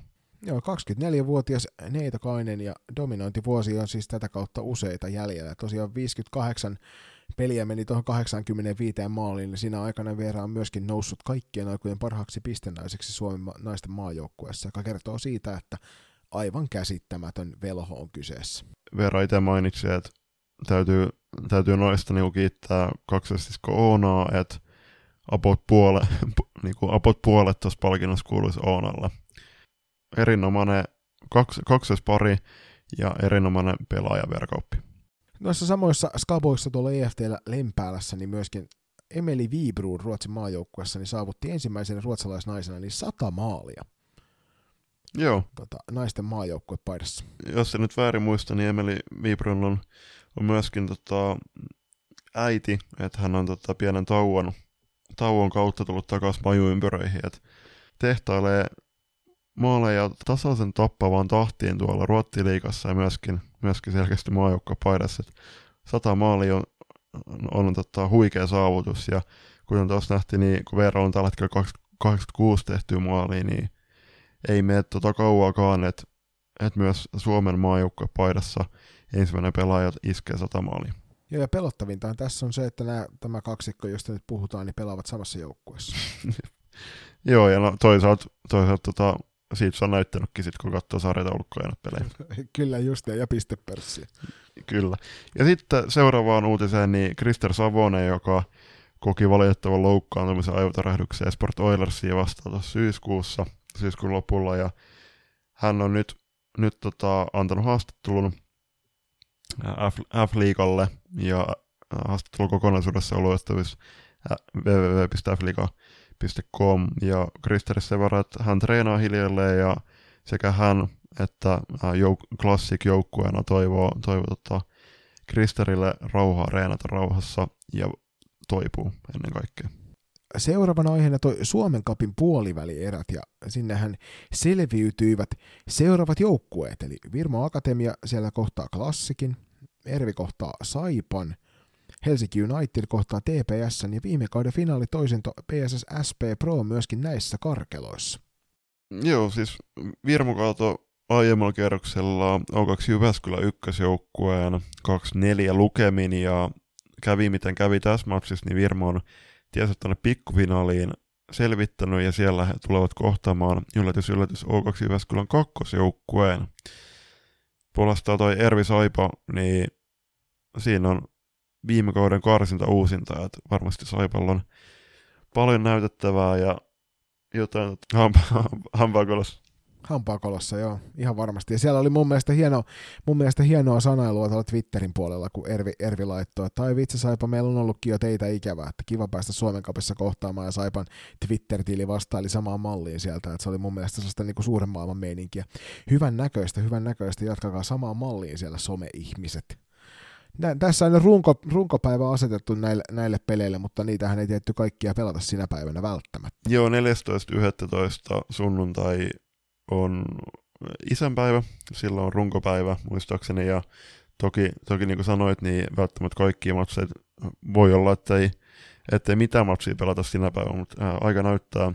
Kolmas pari Helsinki United Tepsi, niin siellä Tepsi pääsee vierailemaan aika uniikilla peli, pelimestalle, että oli totta, itsellä pieni kulttuurishokki, kun meni sinne Stars Arenalle aika kertaa. Mutta näitä tosiaan, näitä Suome, Suomen kapin puolivärieliä, niin käydään vähän tarkemmin läpi sitten tuolla 8.11. ilmestyvässä loistokästi 15.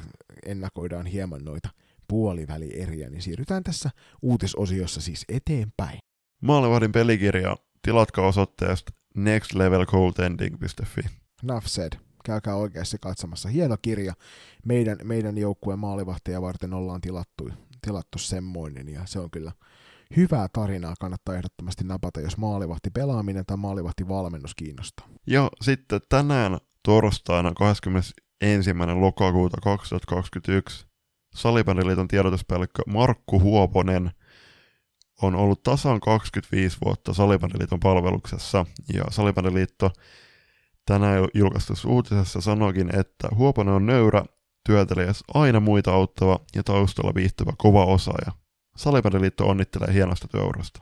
Ja niin myös loistokasta. Kyllä, onneksi olkoon vaan sinne päin. Seuraavana uutisaiheena tuosta tuollainen kilpailusääntöjen muutoskysely, joka on avattu tuonne salibändi.fi-sivuille. Sieltä kannattaa uutisosioista käydä se nappaamassa. Eli Salibändiliiton sääntövaliokunta on valmistelemassa kauden 22-23 kilpailusääntöjä ja jokaisella laji-ihmisellä. On mahdollisuus vaikuttaa kilpailusääntöjen uudistamiseen ja kehittämiseen tekemällä muutosesityksiä. Ja siellä Muun muassa Salibändiliiton sääntövaliokunnan puheenjohtaja Harri Karjala sanoo, että on tärkeää, että jokainen lajissa mukana oleva ihminen pääsee tekemään noita muutosehdotuksia kilpailusääntöihin. Ja kilpailutoiminnan johtaja Ari Vehniäinen komppaa, että useamman vuoden ajan olemme kyselleet lajiväliltä muutosehdotuksia avoimella kyselyllä, ja joka vuosi kentältä tulleita ehdotuksia on päätynyt myös uusiin kilpailusääntöihin. Eli jos sulla tulee semmoinen fiilis, että, että nyt ehdottomasti tämä asia täytyy sinne saada mukaan, niin 21. marraskuuta asti on, on täältä salibändi.fi sivulta löytyvästä uutisartikkelista mahdollisuus klikkailla tuota linkkiä auki ja tehdä muutosesityksiä tuonne kilpailusääntöihin. Oletko Julius aikeissa itse tehdä vais, moisia?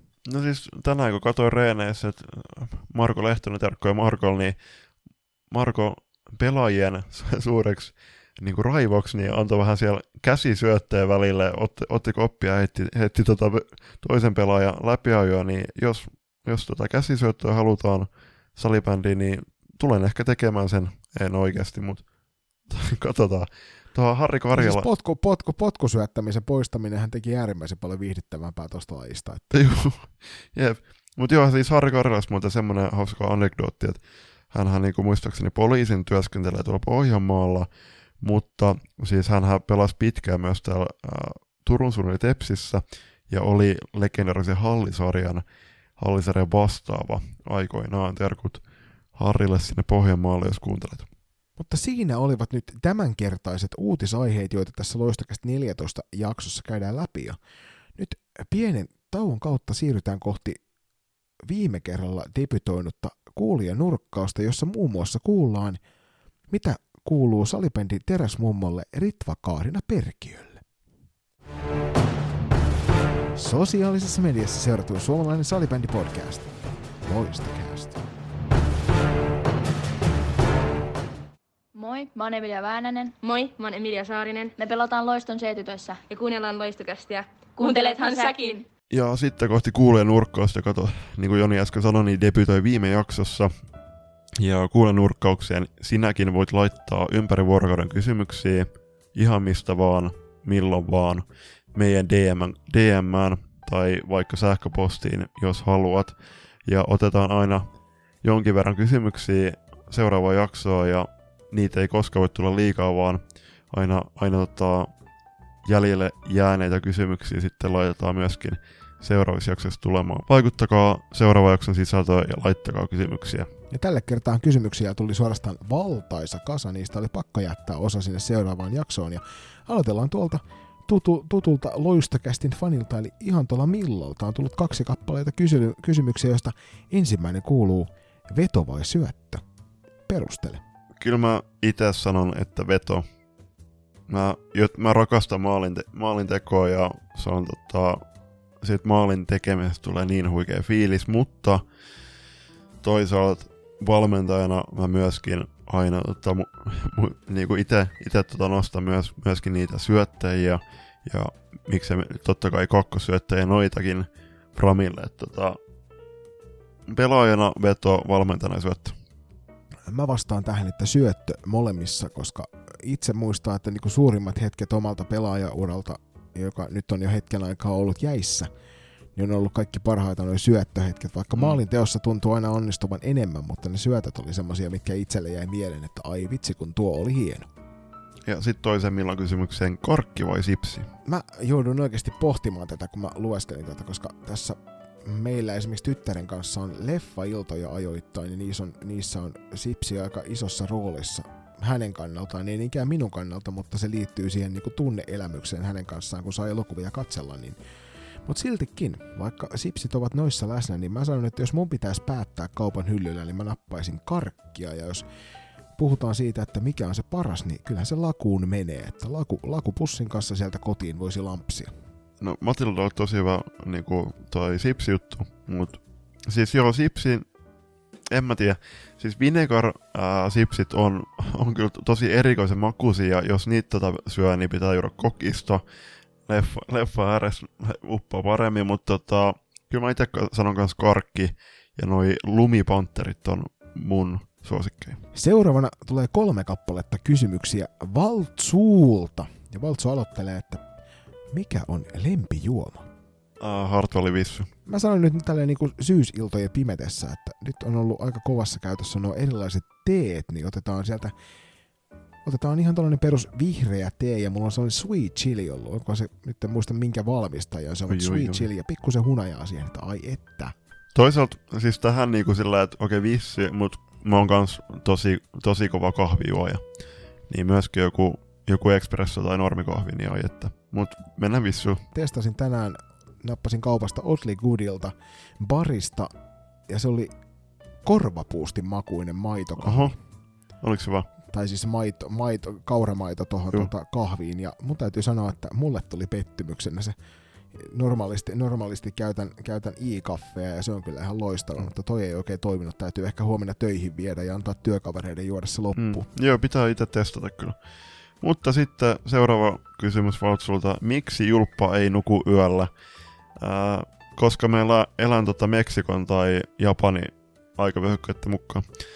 ei siis, toi ei, niin, siis kyllä mä nukun yölläkin, mutta välillä tulee valvottu vähän pidempään. Mä väitän, että se johtuu siitä, että julppa luulee vieläkin olevansa 18. niin, no en mä plus 10 siihen. Että. Sitten Valtsu lopettaa kysymyspatteriston kohtaan, että puhukaa tulevista Suomen peleistä. Mainitaan peliparit ja loistokästä 15 pureutuu näihin tarkemmin. Ja hei Valtsu, ne tuli jo.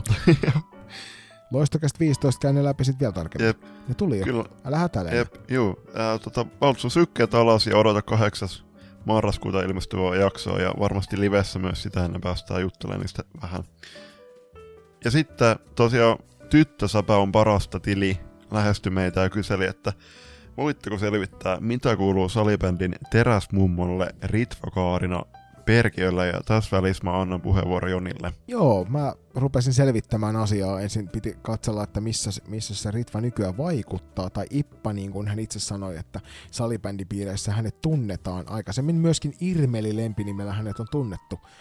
Ja tota, otin sitten tuonne Helsinki Hammersin puolelle sinne vain Dittelle kiitoksia että annoit, annoit minulle sitten Ippan numeron ja päästiin soittelemaan, niin tänään sitten juuri ennen tuossa nauhoituksia niin pirauttelin Ippan suuntaan ja meillä oli äärimmäisen miellyttävä puolituntinen puhelinkeskustelu, missä käytiin läpi vähän kaikenlaista muutakin kuin pelkästään salibändiä, mutta kyseltiin sitten muutamia juttuja ja ennen kaikkea sitä, että mitä Ippan arkeen tätä nykyään kuuluu. Ja Ippahan sanoo tietysti, että kun hän 69V sattuu olemaan, niin hän on eläkkeellä.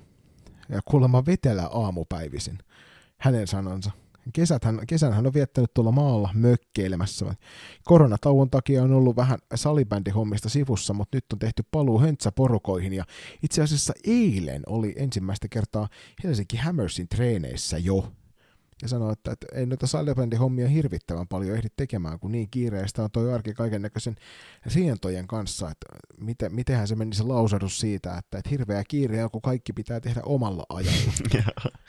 joo, joo siis tota, äh, joo siis Ippaan mä itse törmäsin tuossa jokunen vuosi sitten, kun tuli toi Ilta-Sanomi vai Ilta-Lehden artikkeli 2014 loppuvuodesta marraskuusta ilmestyy, ilmestyy silloin tota, artikkeli, missä sanottiin, että teräsmummo vartioi SP Vantaan, eli liikanaisten, silloin liikanaisten maalia, ja tosiaan se oli ainut meidän uutislähde tätä haastattelua tehdessä, kunnes sitten Joni bongas, bongas Hammers ja sai sitä kautta Ritvan numeron, ja on siis kyllä huikea, huikeata kuulla, että 69-vuotiaana vielä jaksaa painaa tuolla veskarivermeissä. Kyseli Ippalta, että mistä, mikä aikana toi hänet sävän pariin, ja hän sanoi, että hän pelaili silloin jalkapalloa, ja sitten yhteen harjoituksiin tuli joukkuekaveri Mailan kanssa, ja Ippa oli heti ihmetellyt, että mikäs toi on, että mikäs, mikäs meininki sulla on, ja tämä oli kaveri kertonut sitten, että,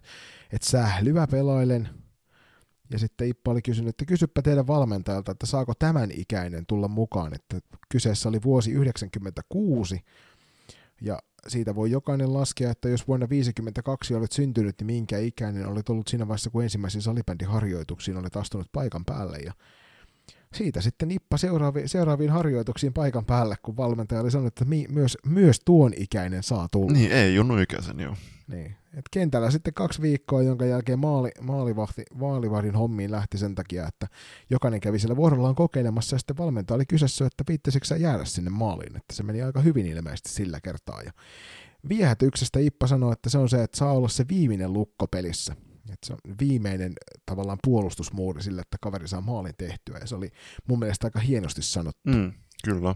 Ja sitten tosiaan kyselin, että mikäs, mikäli oikein ymmärsin, niin pelaat edelleen salibändiä, ja Ippahan sanoi, että ehdottomasti, että Helsinki Hammersissa alkoi nyt kolmas kausi. Paluu odottaa sinne ja treeneissä tosiaan jo käyty ja kerta viikkoon.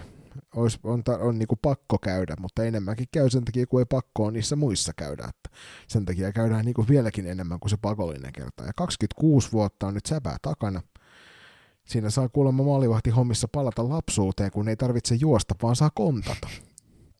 Voiton tahto oli semmoinen, minkä hän nosti esille, että edelleenkin sen huomaa sekä harjoituksissa että peleissä, että kova on tahto voittaa. Ja joukkueurheilu on se hänen juttunsa, että Ippahan on pelannut muun muassa jalkapalloa ja lentopalloa itse asiassa ihan SM-sarjatasolla asti. Ja hän, hän nauttii siitä kanssakäymisestä ja huulen heitosta, mitä siellä joukkueen kanssa saa tehdä. Mm. Niin siis kyllä toi, että niinku, oli, laji, oli lajista mikä, mikä hyvänsä niinku joukkueurheilussa, niin kyllähän ihmiset just puhelee sitä, että ää, ne luodut ystävyyssuhteet ja se, ne pukukoppijutut se, ja muut, niin ne on ne jutut, mitä tull, niinku jää eniten kaipamaan aina. Sitten mä kysyin vielä Ippalta, että, että kuinka aktiivisesti hän seuraa salibändiä, niin sanoi, että vähemmän nykyään, kun kaikki on siirtynyt jonnekin internetin ihmeelliseen maailmaan, niin ei, eikä telkkarikanavilta tuu, niin vähemmän näkyy, näkyy sitä kautta, mutta kovasti suunnitteli, että nytkin syksyllä menee katsomaan pelejä paikan päälle. Ja kovasti sitä mieltä, kun puhuttiin tässä lähestyvistä arvokisoista, että silloin kun on kotiarvokisat, niin ei pitäisi olla mitään turnauksia missään, kun häntä harmitti se, että aikaisemmin kun noin naisten MM-kisat oli silloin Tampereella, mm niin heillä oli silloin noita alasarjojen pelejä kuitenkin samaan aikaan, niin ei päässyt sieltä sitten vapaasti katselemaan noita Tampereen MM-kisoja. Mm. Niin se harmitti häntä, että sanoi, että ehdottomasti ei pitäisi mitään olla silloin, kun kotiturnauksia tai kotiarvoturnauksia pelataan. No, siis tuossa että miettiä, että vaikka nyt kun oli EM-kisat futiksessa, niin kyllähän silloin pyörisi jotkut aladivarit sun muut. Ja itse asiassa Veikkausliikakin pyöri muistaakseni. Toki siinä on se, että niin kuin Nurmet on paras kunnossa silloin, mutta kyllä mä oon samaa mieltä, että, että se olisi niin kuin mitä loistavin tapa, tapa niin kuin kaikki jun, junnuista niin kuin vanhempiin saada, saada joko telkkariäreitä tai paikan päällä kannustamaan meidän maajoukkue sitten hyviin tuloksiin. Ja sitä kautta saataisiin ehkä tämänkin lajin suosita vielä niin kuin yhä kasvatettua, niin siis hieno idea. Loistokästi ominaisuuksessa kutsuin myös Ippan tänne Turkuun kyläilemään ja käskin hänen laittaa sitten tekstiviestiä, jos hän on paikan päälle tulossa, niin Ippa tallensi minun numeron puhelimeensa ja sanoi, että hän laittaa viestiä, jos hän Turkuun tulee, niin olen sitten luvannut hänelle virvokkeet tarjota tuossa kupittaalla, jos hän tänne asti selviää, mutta sitten tosiaan sanoin myöskin, että haluan tässä sanoa lajiväelle, joka kuuntelee, että mun mielestä Ippalla pitäisi olla vapaa pääsy kaikkiin peleihin. Et jos sä oot kaikkien aikojen vanhin naisten liikassa esiintynyt pelaaja, niin mun mielestä tuolla meritillä pitäisi ehdottomasti saada kävellä vapaasti hallille kuin hallille katsomaan peliä. Ehdottomasti. Ja sitten, kuten on tapana loistokästillä kysellä, että näitä terveisiä lajiväelle, niin Ippa sieltä sanoo, että älkää lopettako liikkumista, vaan harrastakaa sitä siitä liikunnan ilosta. Nähkää niitä kanssa ihmisiä, sosiaalista kanssakäymistä ja liikunnan iloa. Et jatkakaa sitten vaikka höntsän parissa tai vähän korkeammallakin niin kuin Ippa. Et jos, jos rouva tuossa iässä pystyy, pystyy sinne salibändiharjoituksiin tolppien väliin menemään, niin kyllä jokainen teistäkin varmasti pystyy sitä salibändin riemua ympärilleen antamaan sitten muillekin ja houkuttelemaan vielä lisääkin väkeä. Ja erikseen haluan sanoa, että oli aivan uskomattoman valloittava puhelu. Että kiitoksia Ippalle ja toivottavasti me nähdään sut halleilla tulevalla kaudella ja toivottavasti tyttösäpä on parasta nimimerkki on tyytyväinen näihin, näihin Ippan kuulumisiin. Just näin. Joo, siis äh, kiitokset Jonille ja kiitokset Ippalle ja kiitokset Tyttö Säbä. Säbä on parasta tilille kysymyksestä ja totta kai myöskin äh, yhteyshenkilö, joka välitit Ipan numeron. Ei muuta kuin tsemppiä Helsingin Hammersille ja Ippalle alkavaan kauteen tai alkaneeseen kauteen. Otetaan tähän ihan pienen pienukainen tauko ja tullaan sitten takaisin käsittelemään nuo loput tästä kuulijanurkkauksesta.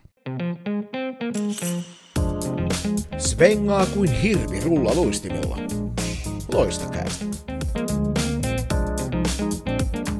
Teemukin Instassa laitteli meille kysymyksiä ja ää, meidän kummikuuntelija Teemu, Teemulta tota, itse asiassa ää, laitettiin kysymyksiä myös tonne varastoon talteen. Teemu joka kysymys kuuluu, että jos nyt aloittaisitte urheilun, niin mikä se olisi? E-urheilu. Mä sanoisin, että äh, suunnistus. Itse kyllä har, niin tulee harrastettu sitä partion kautta ja lähdenkin tuossa marraskuun lopulla suunnistuskisoihin ja on pari Jukola, Jukola viestisiä yhden kolmannen osuuden käynyt, mutta kyllä mä siis haluaisin, haluaisin ottaa enemmän suunnistaa, täytyy sanoa.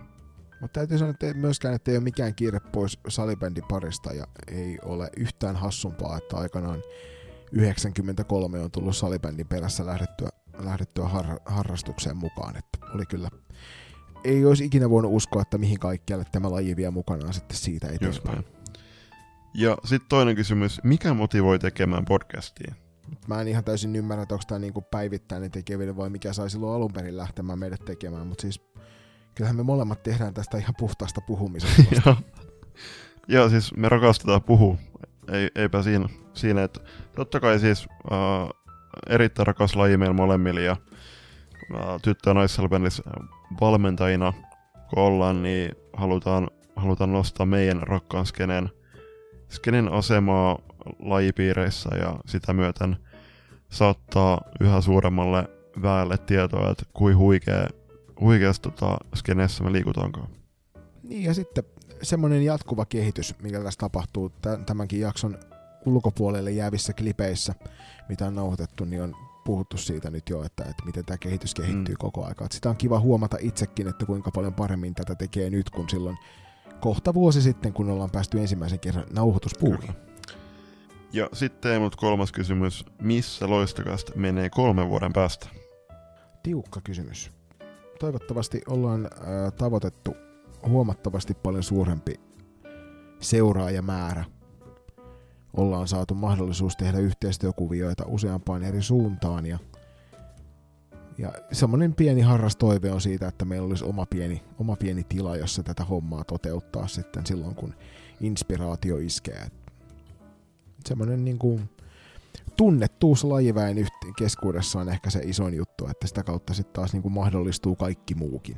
Juu, eipä, eipä siihen lisättävää.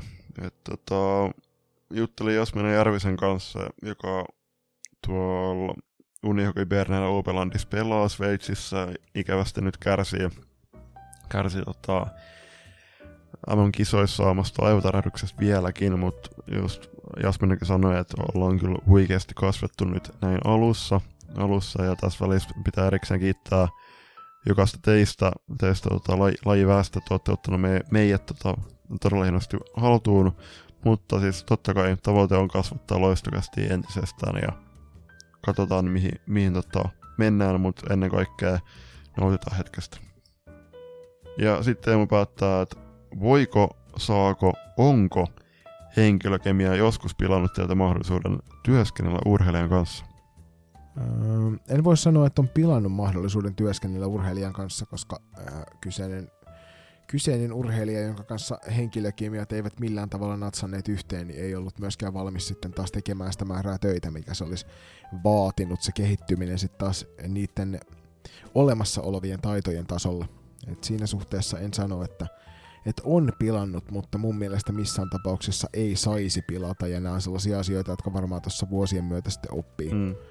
Oppii siihen, että jättää sen oman persoonansa vähän taustalle ja muistaa sen, mikä se kaikkein tärkein asia on, se on se joukkue. Joukkue on se, minkä, minkä lopullista päämäärää meistä kaikkien pitäisi aina palvoa, tai ei palvoa välttämättä, mutta minkä eteen pitäisi töitä tehdä, niin se on se, ehkä se isoin oppi, mikä tässä on tullut sitten vuosien myötä sen jälkeen mä oon, mä oon sen verran keltanokka tässä niin valmentajan polulle, että on mun kolmas kausi, niin ei ole tullut. Ja toivottavasti ei myöskään tule.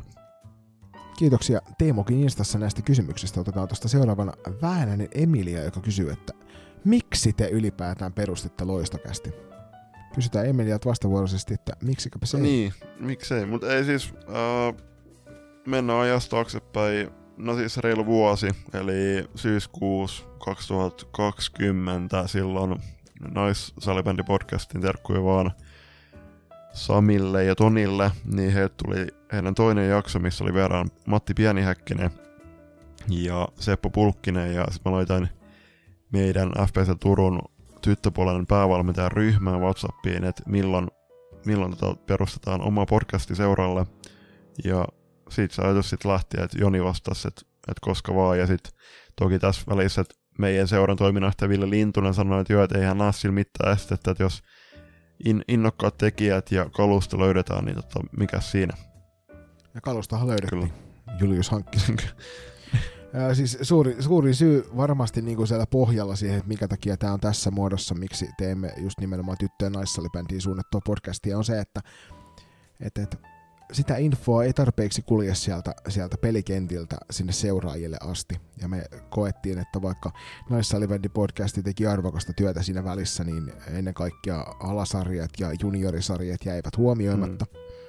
Ja se oli se markkinarako, mihin me ajateltiin, että isketään, koska se on kuitenkin itselle lähellä sydäntä se juniorisarjojen valmentaminen ja seuraaminen, niin tota, sen takia haluttiin sitten, haluttiin sitten lähteä tähän ja Kuten tapana on, niin nälkä kasvaa syödessä ja pikkuhiljaa tämäkin homma on vähän laajentunut siitä kuin mitä se alun perin piti Niin, olla. siis, joo, siis sama homma just. Ja sit ää, toki tuo Valokels-sarja, niin halut, halutaan no, niinku, nostaa mielenkiintoisia ihmisiä meidän la, lajin parista niinku Framille, niin tota, siinäpä se. Toivottavasti Emilia sait kaivotunlaiset vastaukset. Ja sitten seuraavan kysyjän pariin, eli Teemu Kovasiipi. Teemulle tässä vaiheessa kovat tsempit toipumiseen. Joo, iso tsemppi täältäkin Teemulla. Ja Teemuhan on toki monille tuttu tuolta kevään loistakästä jaksosta, missä hän oli meillä vieraana koko jakson Joo, loistakästin 12 jakso. Kannattaa käydä kuuntelemassa. Teemu, joka kysymys, haaveet valmentajana. Tässä välissä äh, vielä todettakoon, että Teemultakin meni muutama kysymys talteen tulevia jaksoja varten.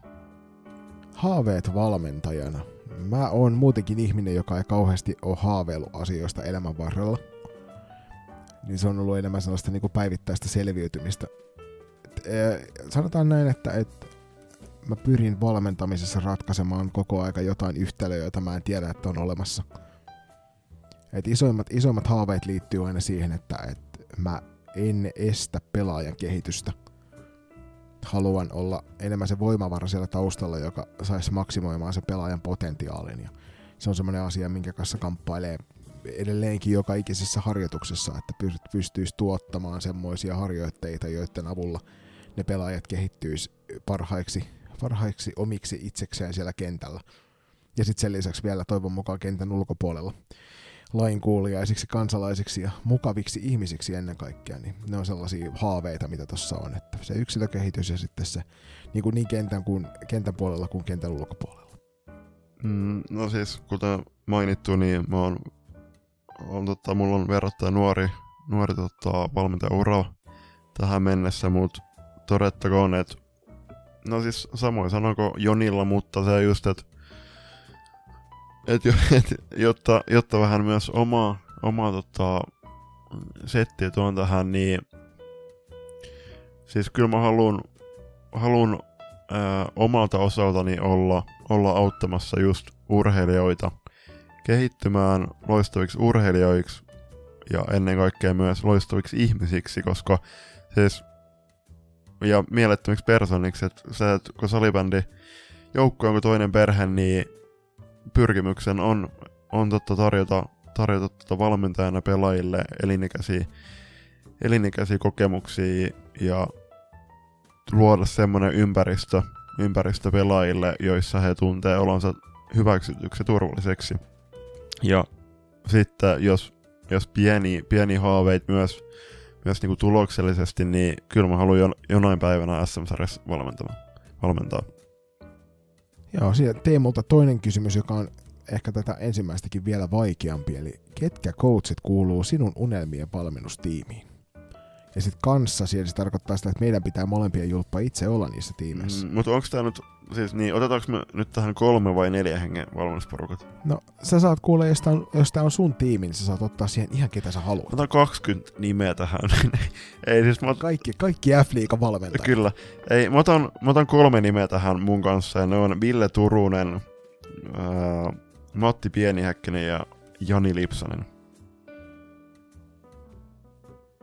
Mm, no siis Villen valmennusfilosofiasta tykkään ja Villen kanssa on tullut, on pääs, päästy juttelemaan ää, kuluneen, kuluneen äh, tai kuluneesta kevästä lähtien ja se, katon, katon Villeä kyllä ylöspäin ja tykkään Villen tavasta niin pohtia salibändiä.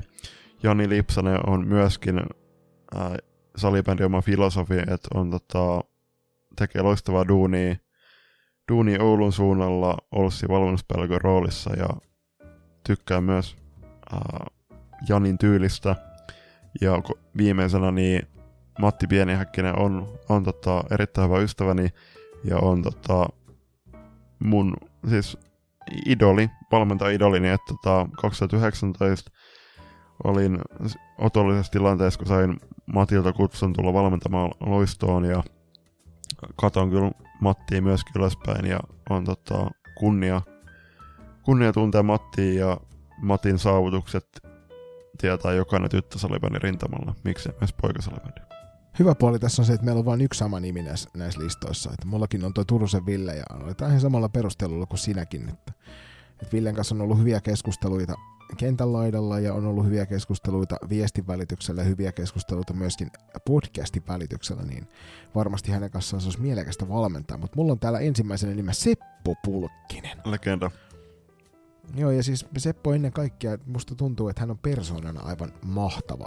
Että hän on tehnyt toki pitkän uran salibändin parissa ja naissalibändin mm. parissa varsinkin nyt on ollut todella tunnettu nimi mutta mä haluaisin päästä, päästä kuulemaan hänen viisauksiaan tämän lajin parissa, että siellä olisi varmasti paljon sellaista, mistä, mistä tämmöinen nelikymppinenkin keski-ikäinen nuori mies voisi ottaa oppia. Mutta sitten kolmas nimi mulla tulee sulle varmasti pienenä yllätyksenä, vaikka ollaan tänään kyseisestä henkilöstä keskusteltukin, eli Hanna Markela Paasi.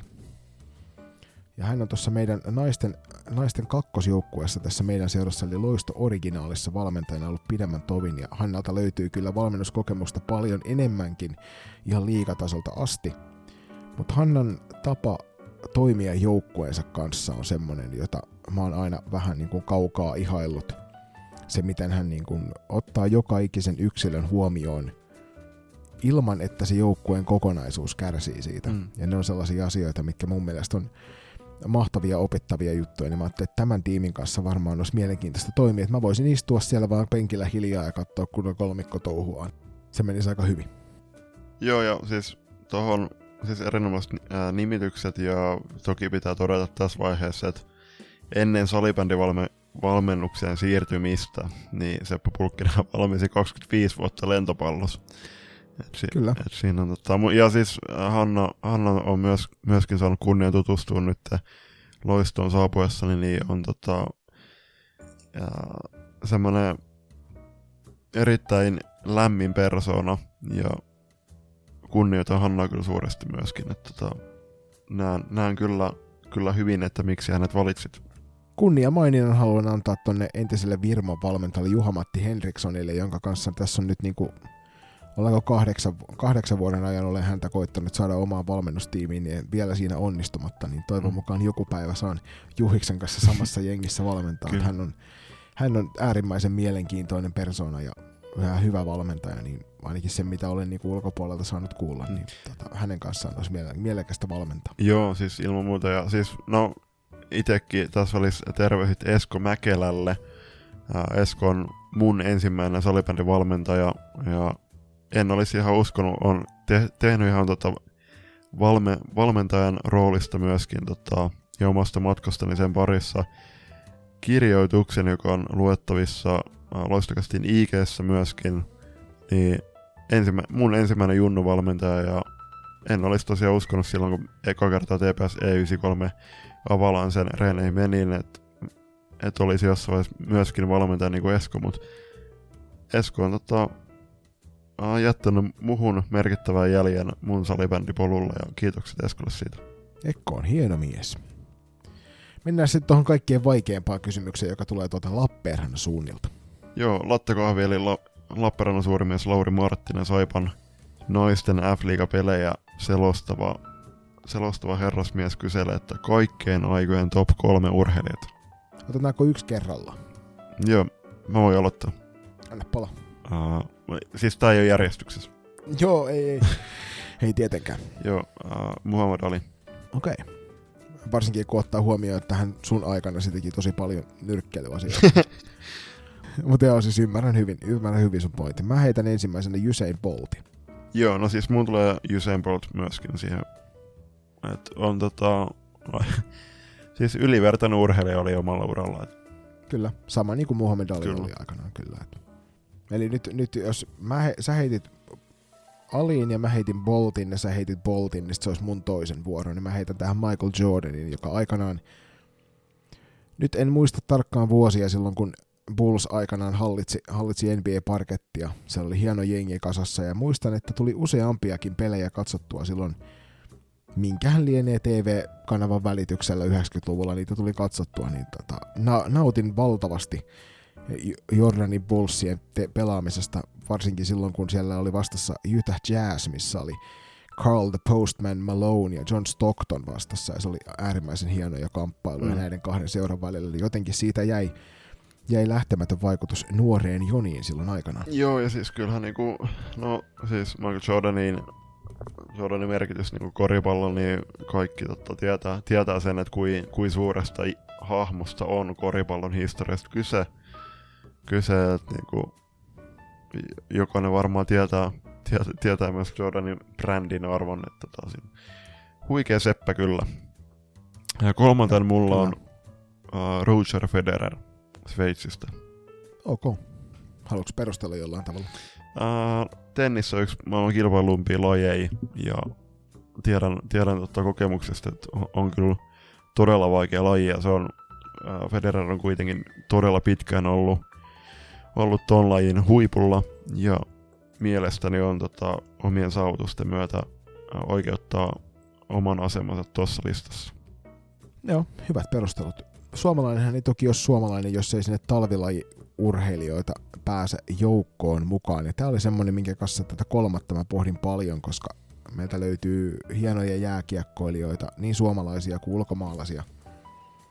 Meiltä löytyy myös muun muassa hienoja mäkihyppäjiä monta kappaletta, ja mäkihyppy on se suunta, mihin minä kallistun valintani kanssa, ja valitsen sieltä nyt jo edesmenneen Matti Nykäsen. Mm. joka myöskin silloin aikanaan nuoreen Joniin teki lähtemättömän vaikutuksen olemalla siis aivan täysin suvereeni omassa hommassaan. Ikävä kyllä hänen julkisuuskuvaansa myöhemmin sitten tahritti, tahritti monet asiat, jotka johtuivat hänen omasta, omasta henkisestä tasapainostaan, mutta, tota, mutta sitä urheilija Mattia, niin sen, sen kovempaa urheilijaa omassa lajissaan on vaikea käsittää kuin mitä hän oli parhaimmillaan. Muistuu itse mieleen, en, en toki niinku kattonut livenä, livenä mutta niinku li, Lillehammerin olympialaiset taisi olla, kun hän sieltä sumuverhon seasta, seasta hyppäs, hyppäs, tota, hyppäs pisimmälle, mutta joo, mielelläni voi, siis jos sopii, niin Lauri, sä voit laittaa vaikka seuraavan kysymyksen sitten, että kaikki aika top 5 vaikka suomalaisurheilijat tai top 3, niin voidaan niihin vastata sitten, mutta tota, alle, siis voin allekirjoittaa myöskin ton, ja vaikka vaik, tota Matti hölmöili vähän jul, tota, siviilielämässä, niin se ei poista sitä faktaa, että on tota, kyseessä yksi kaikkea suomalaisurheilijoita, ja levätkö Matti rauhassa. Kyllä, ja niin kuin Lappeenrannasta palatessa käytiin läpi silloin, silloin tätä asiaa, niin hän oli myöskin sitten tuossa veteraanien MM-kisoissa niin aika hurjassa vireessä, mm. kun ensimmäisen, ensimmäisen kerran meni ilman harjoittelematta ja nappasi mitallit sieltä, sieltä mukaansa, mutta sitten toisella kerralla meni harjoitellen ja vei ihan leikitellen sen koko pelin sitten. kertoo siitä, että myös vanhoilla iällään ennen, ennen sitten poistumistaan tästä maailmasta, niin oli, oli todella kovan luokan seppä myös silloin. Kyllä. Mutta hei, suuret kiitokset jälleen kerran kaikille kuulijoille, jotka heittelitte meille kysymyksiä. Jos susta tuntuu, että jotain ei kysytty, mitä juuri sä haluat kysyä, niin seuraavaan jaksoon on aikaa tässä vielä parisen viikkoa, niin kannattaa ehdottomasti kirjoitella niitä ylös ja heittää vaikka tuossa kohta mainittaviin sähköpostiosoitteisiin tai vaikkapa sinne Instagramin DM-osioon, jos niikseen tulee. Juuri näin, ja tähän väliin vielä tota, mainittako, että urheilulista ja käykää bongaamassa hänen top 100 listaus maaliskuuta Facebookista. Siinä on aika, aika hienoa luettavaa.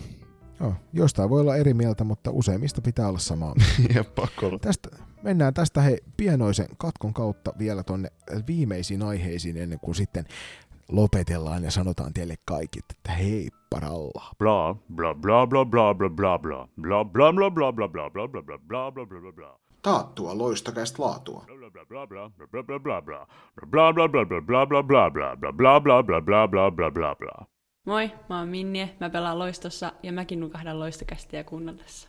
Loistokästä on näkynyt viime joulusta lähtien aika monella eri platformilla ja nyt lisättäkö siihen yksi, eli Loistokästin nettisivut on nyt avattu. Käykää katsomassa loistokäst.com.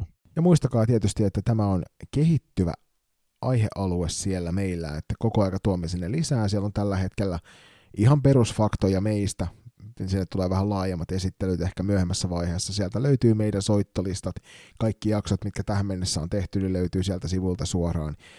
Sieltä myöskin löytyy meidän kaikki sometilit, jotka voit napata sitä kautta haltuun, jos et muuten niitä ole vielä ottanut, mutta sieltä löytyy myös yksi uusi asia, joka avataan samalla nyt tämän kanssa, kun nettisivut teille kaikille kansalle aukeaa, eli avaamme myös Patreonin.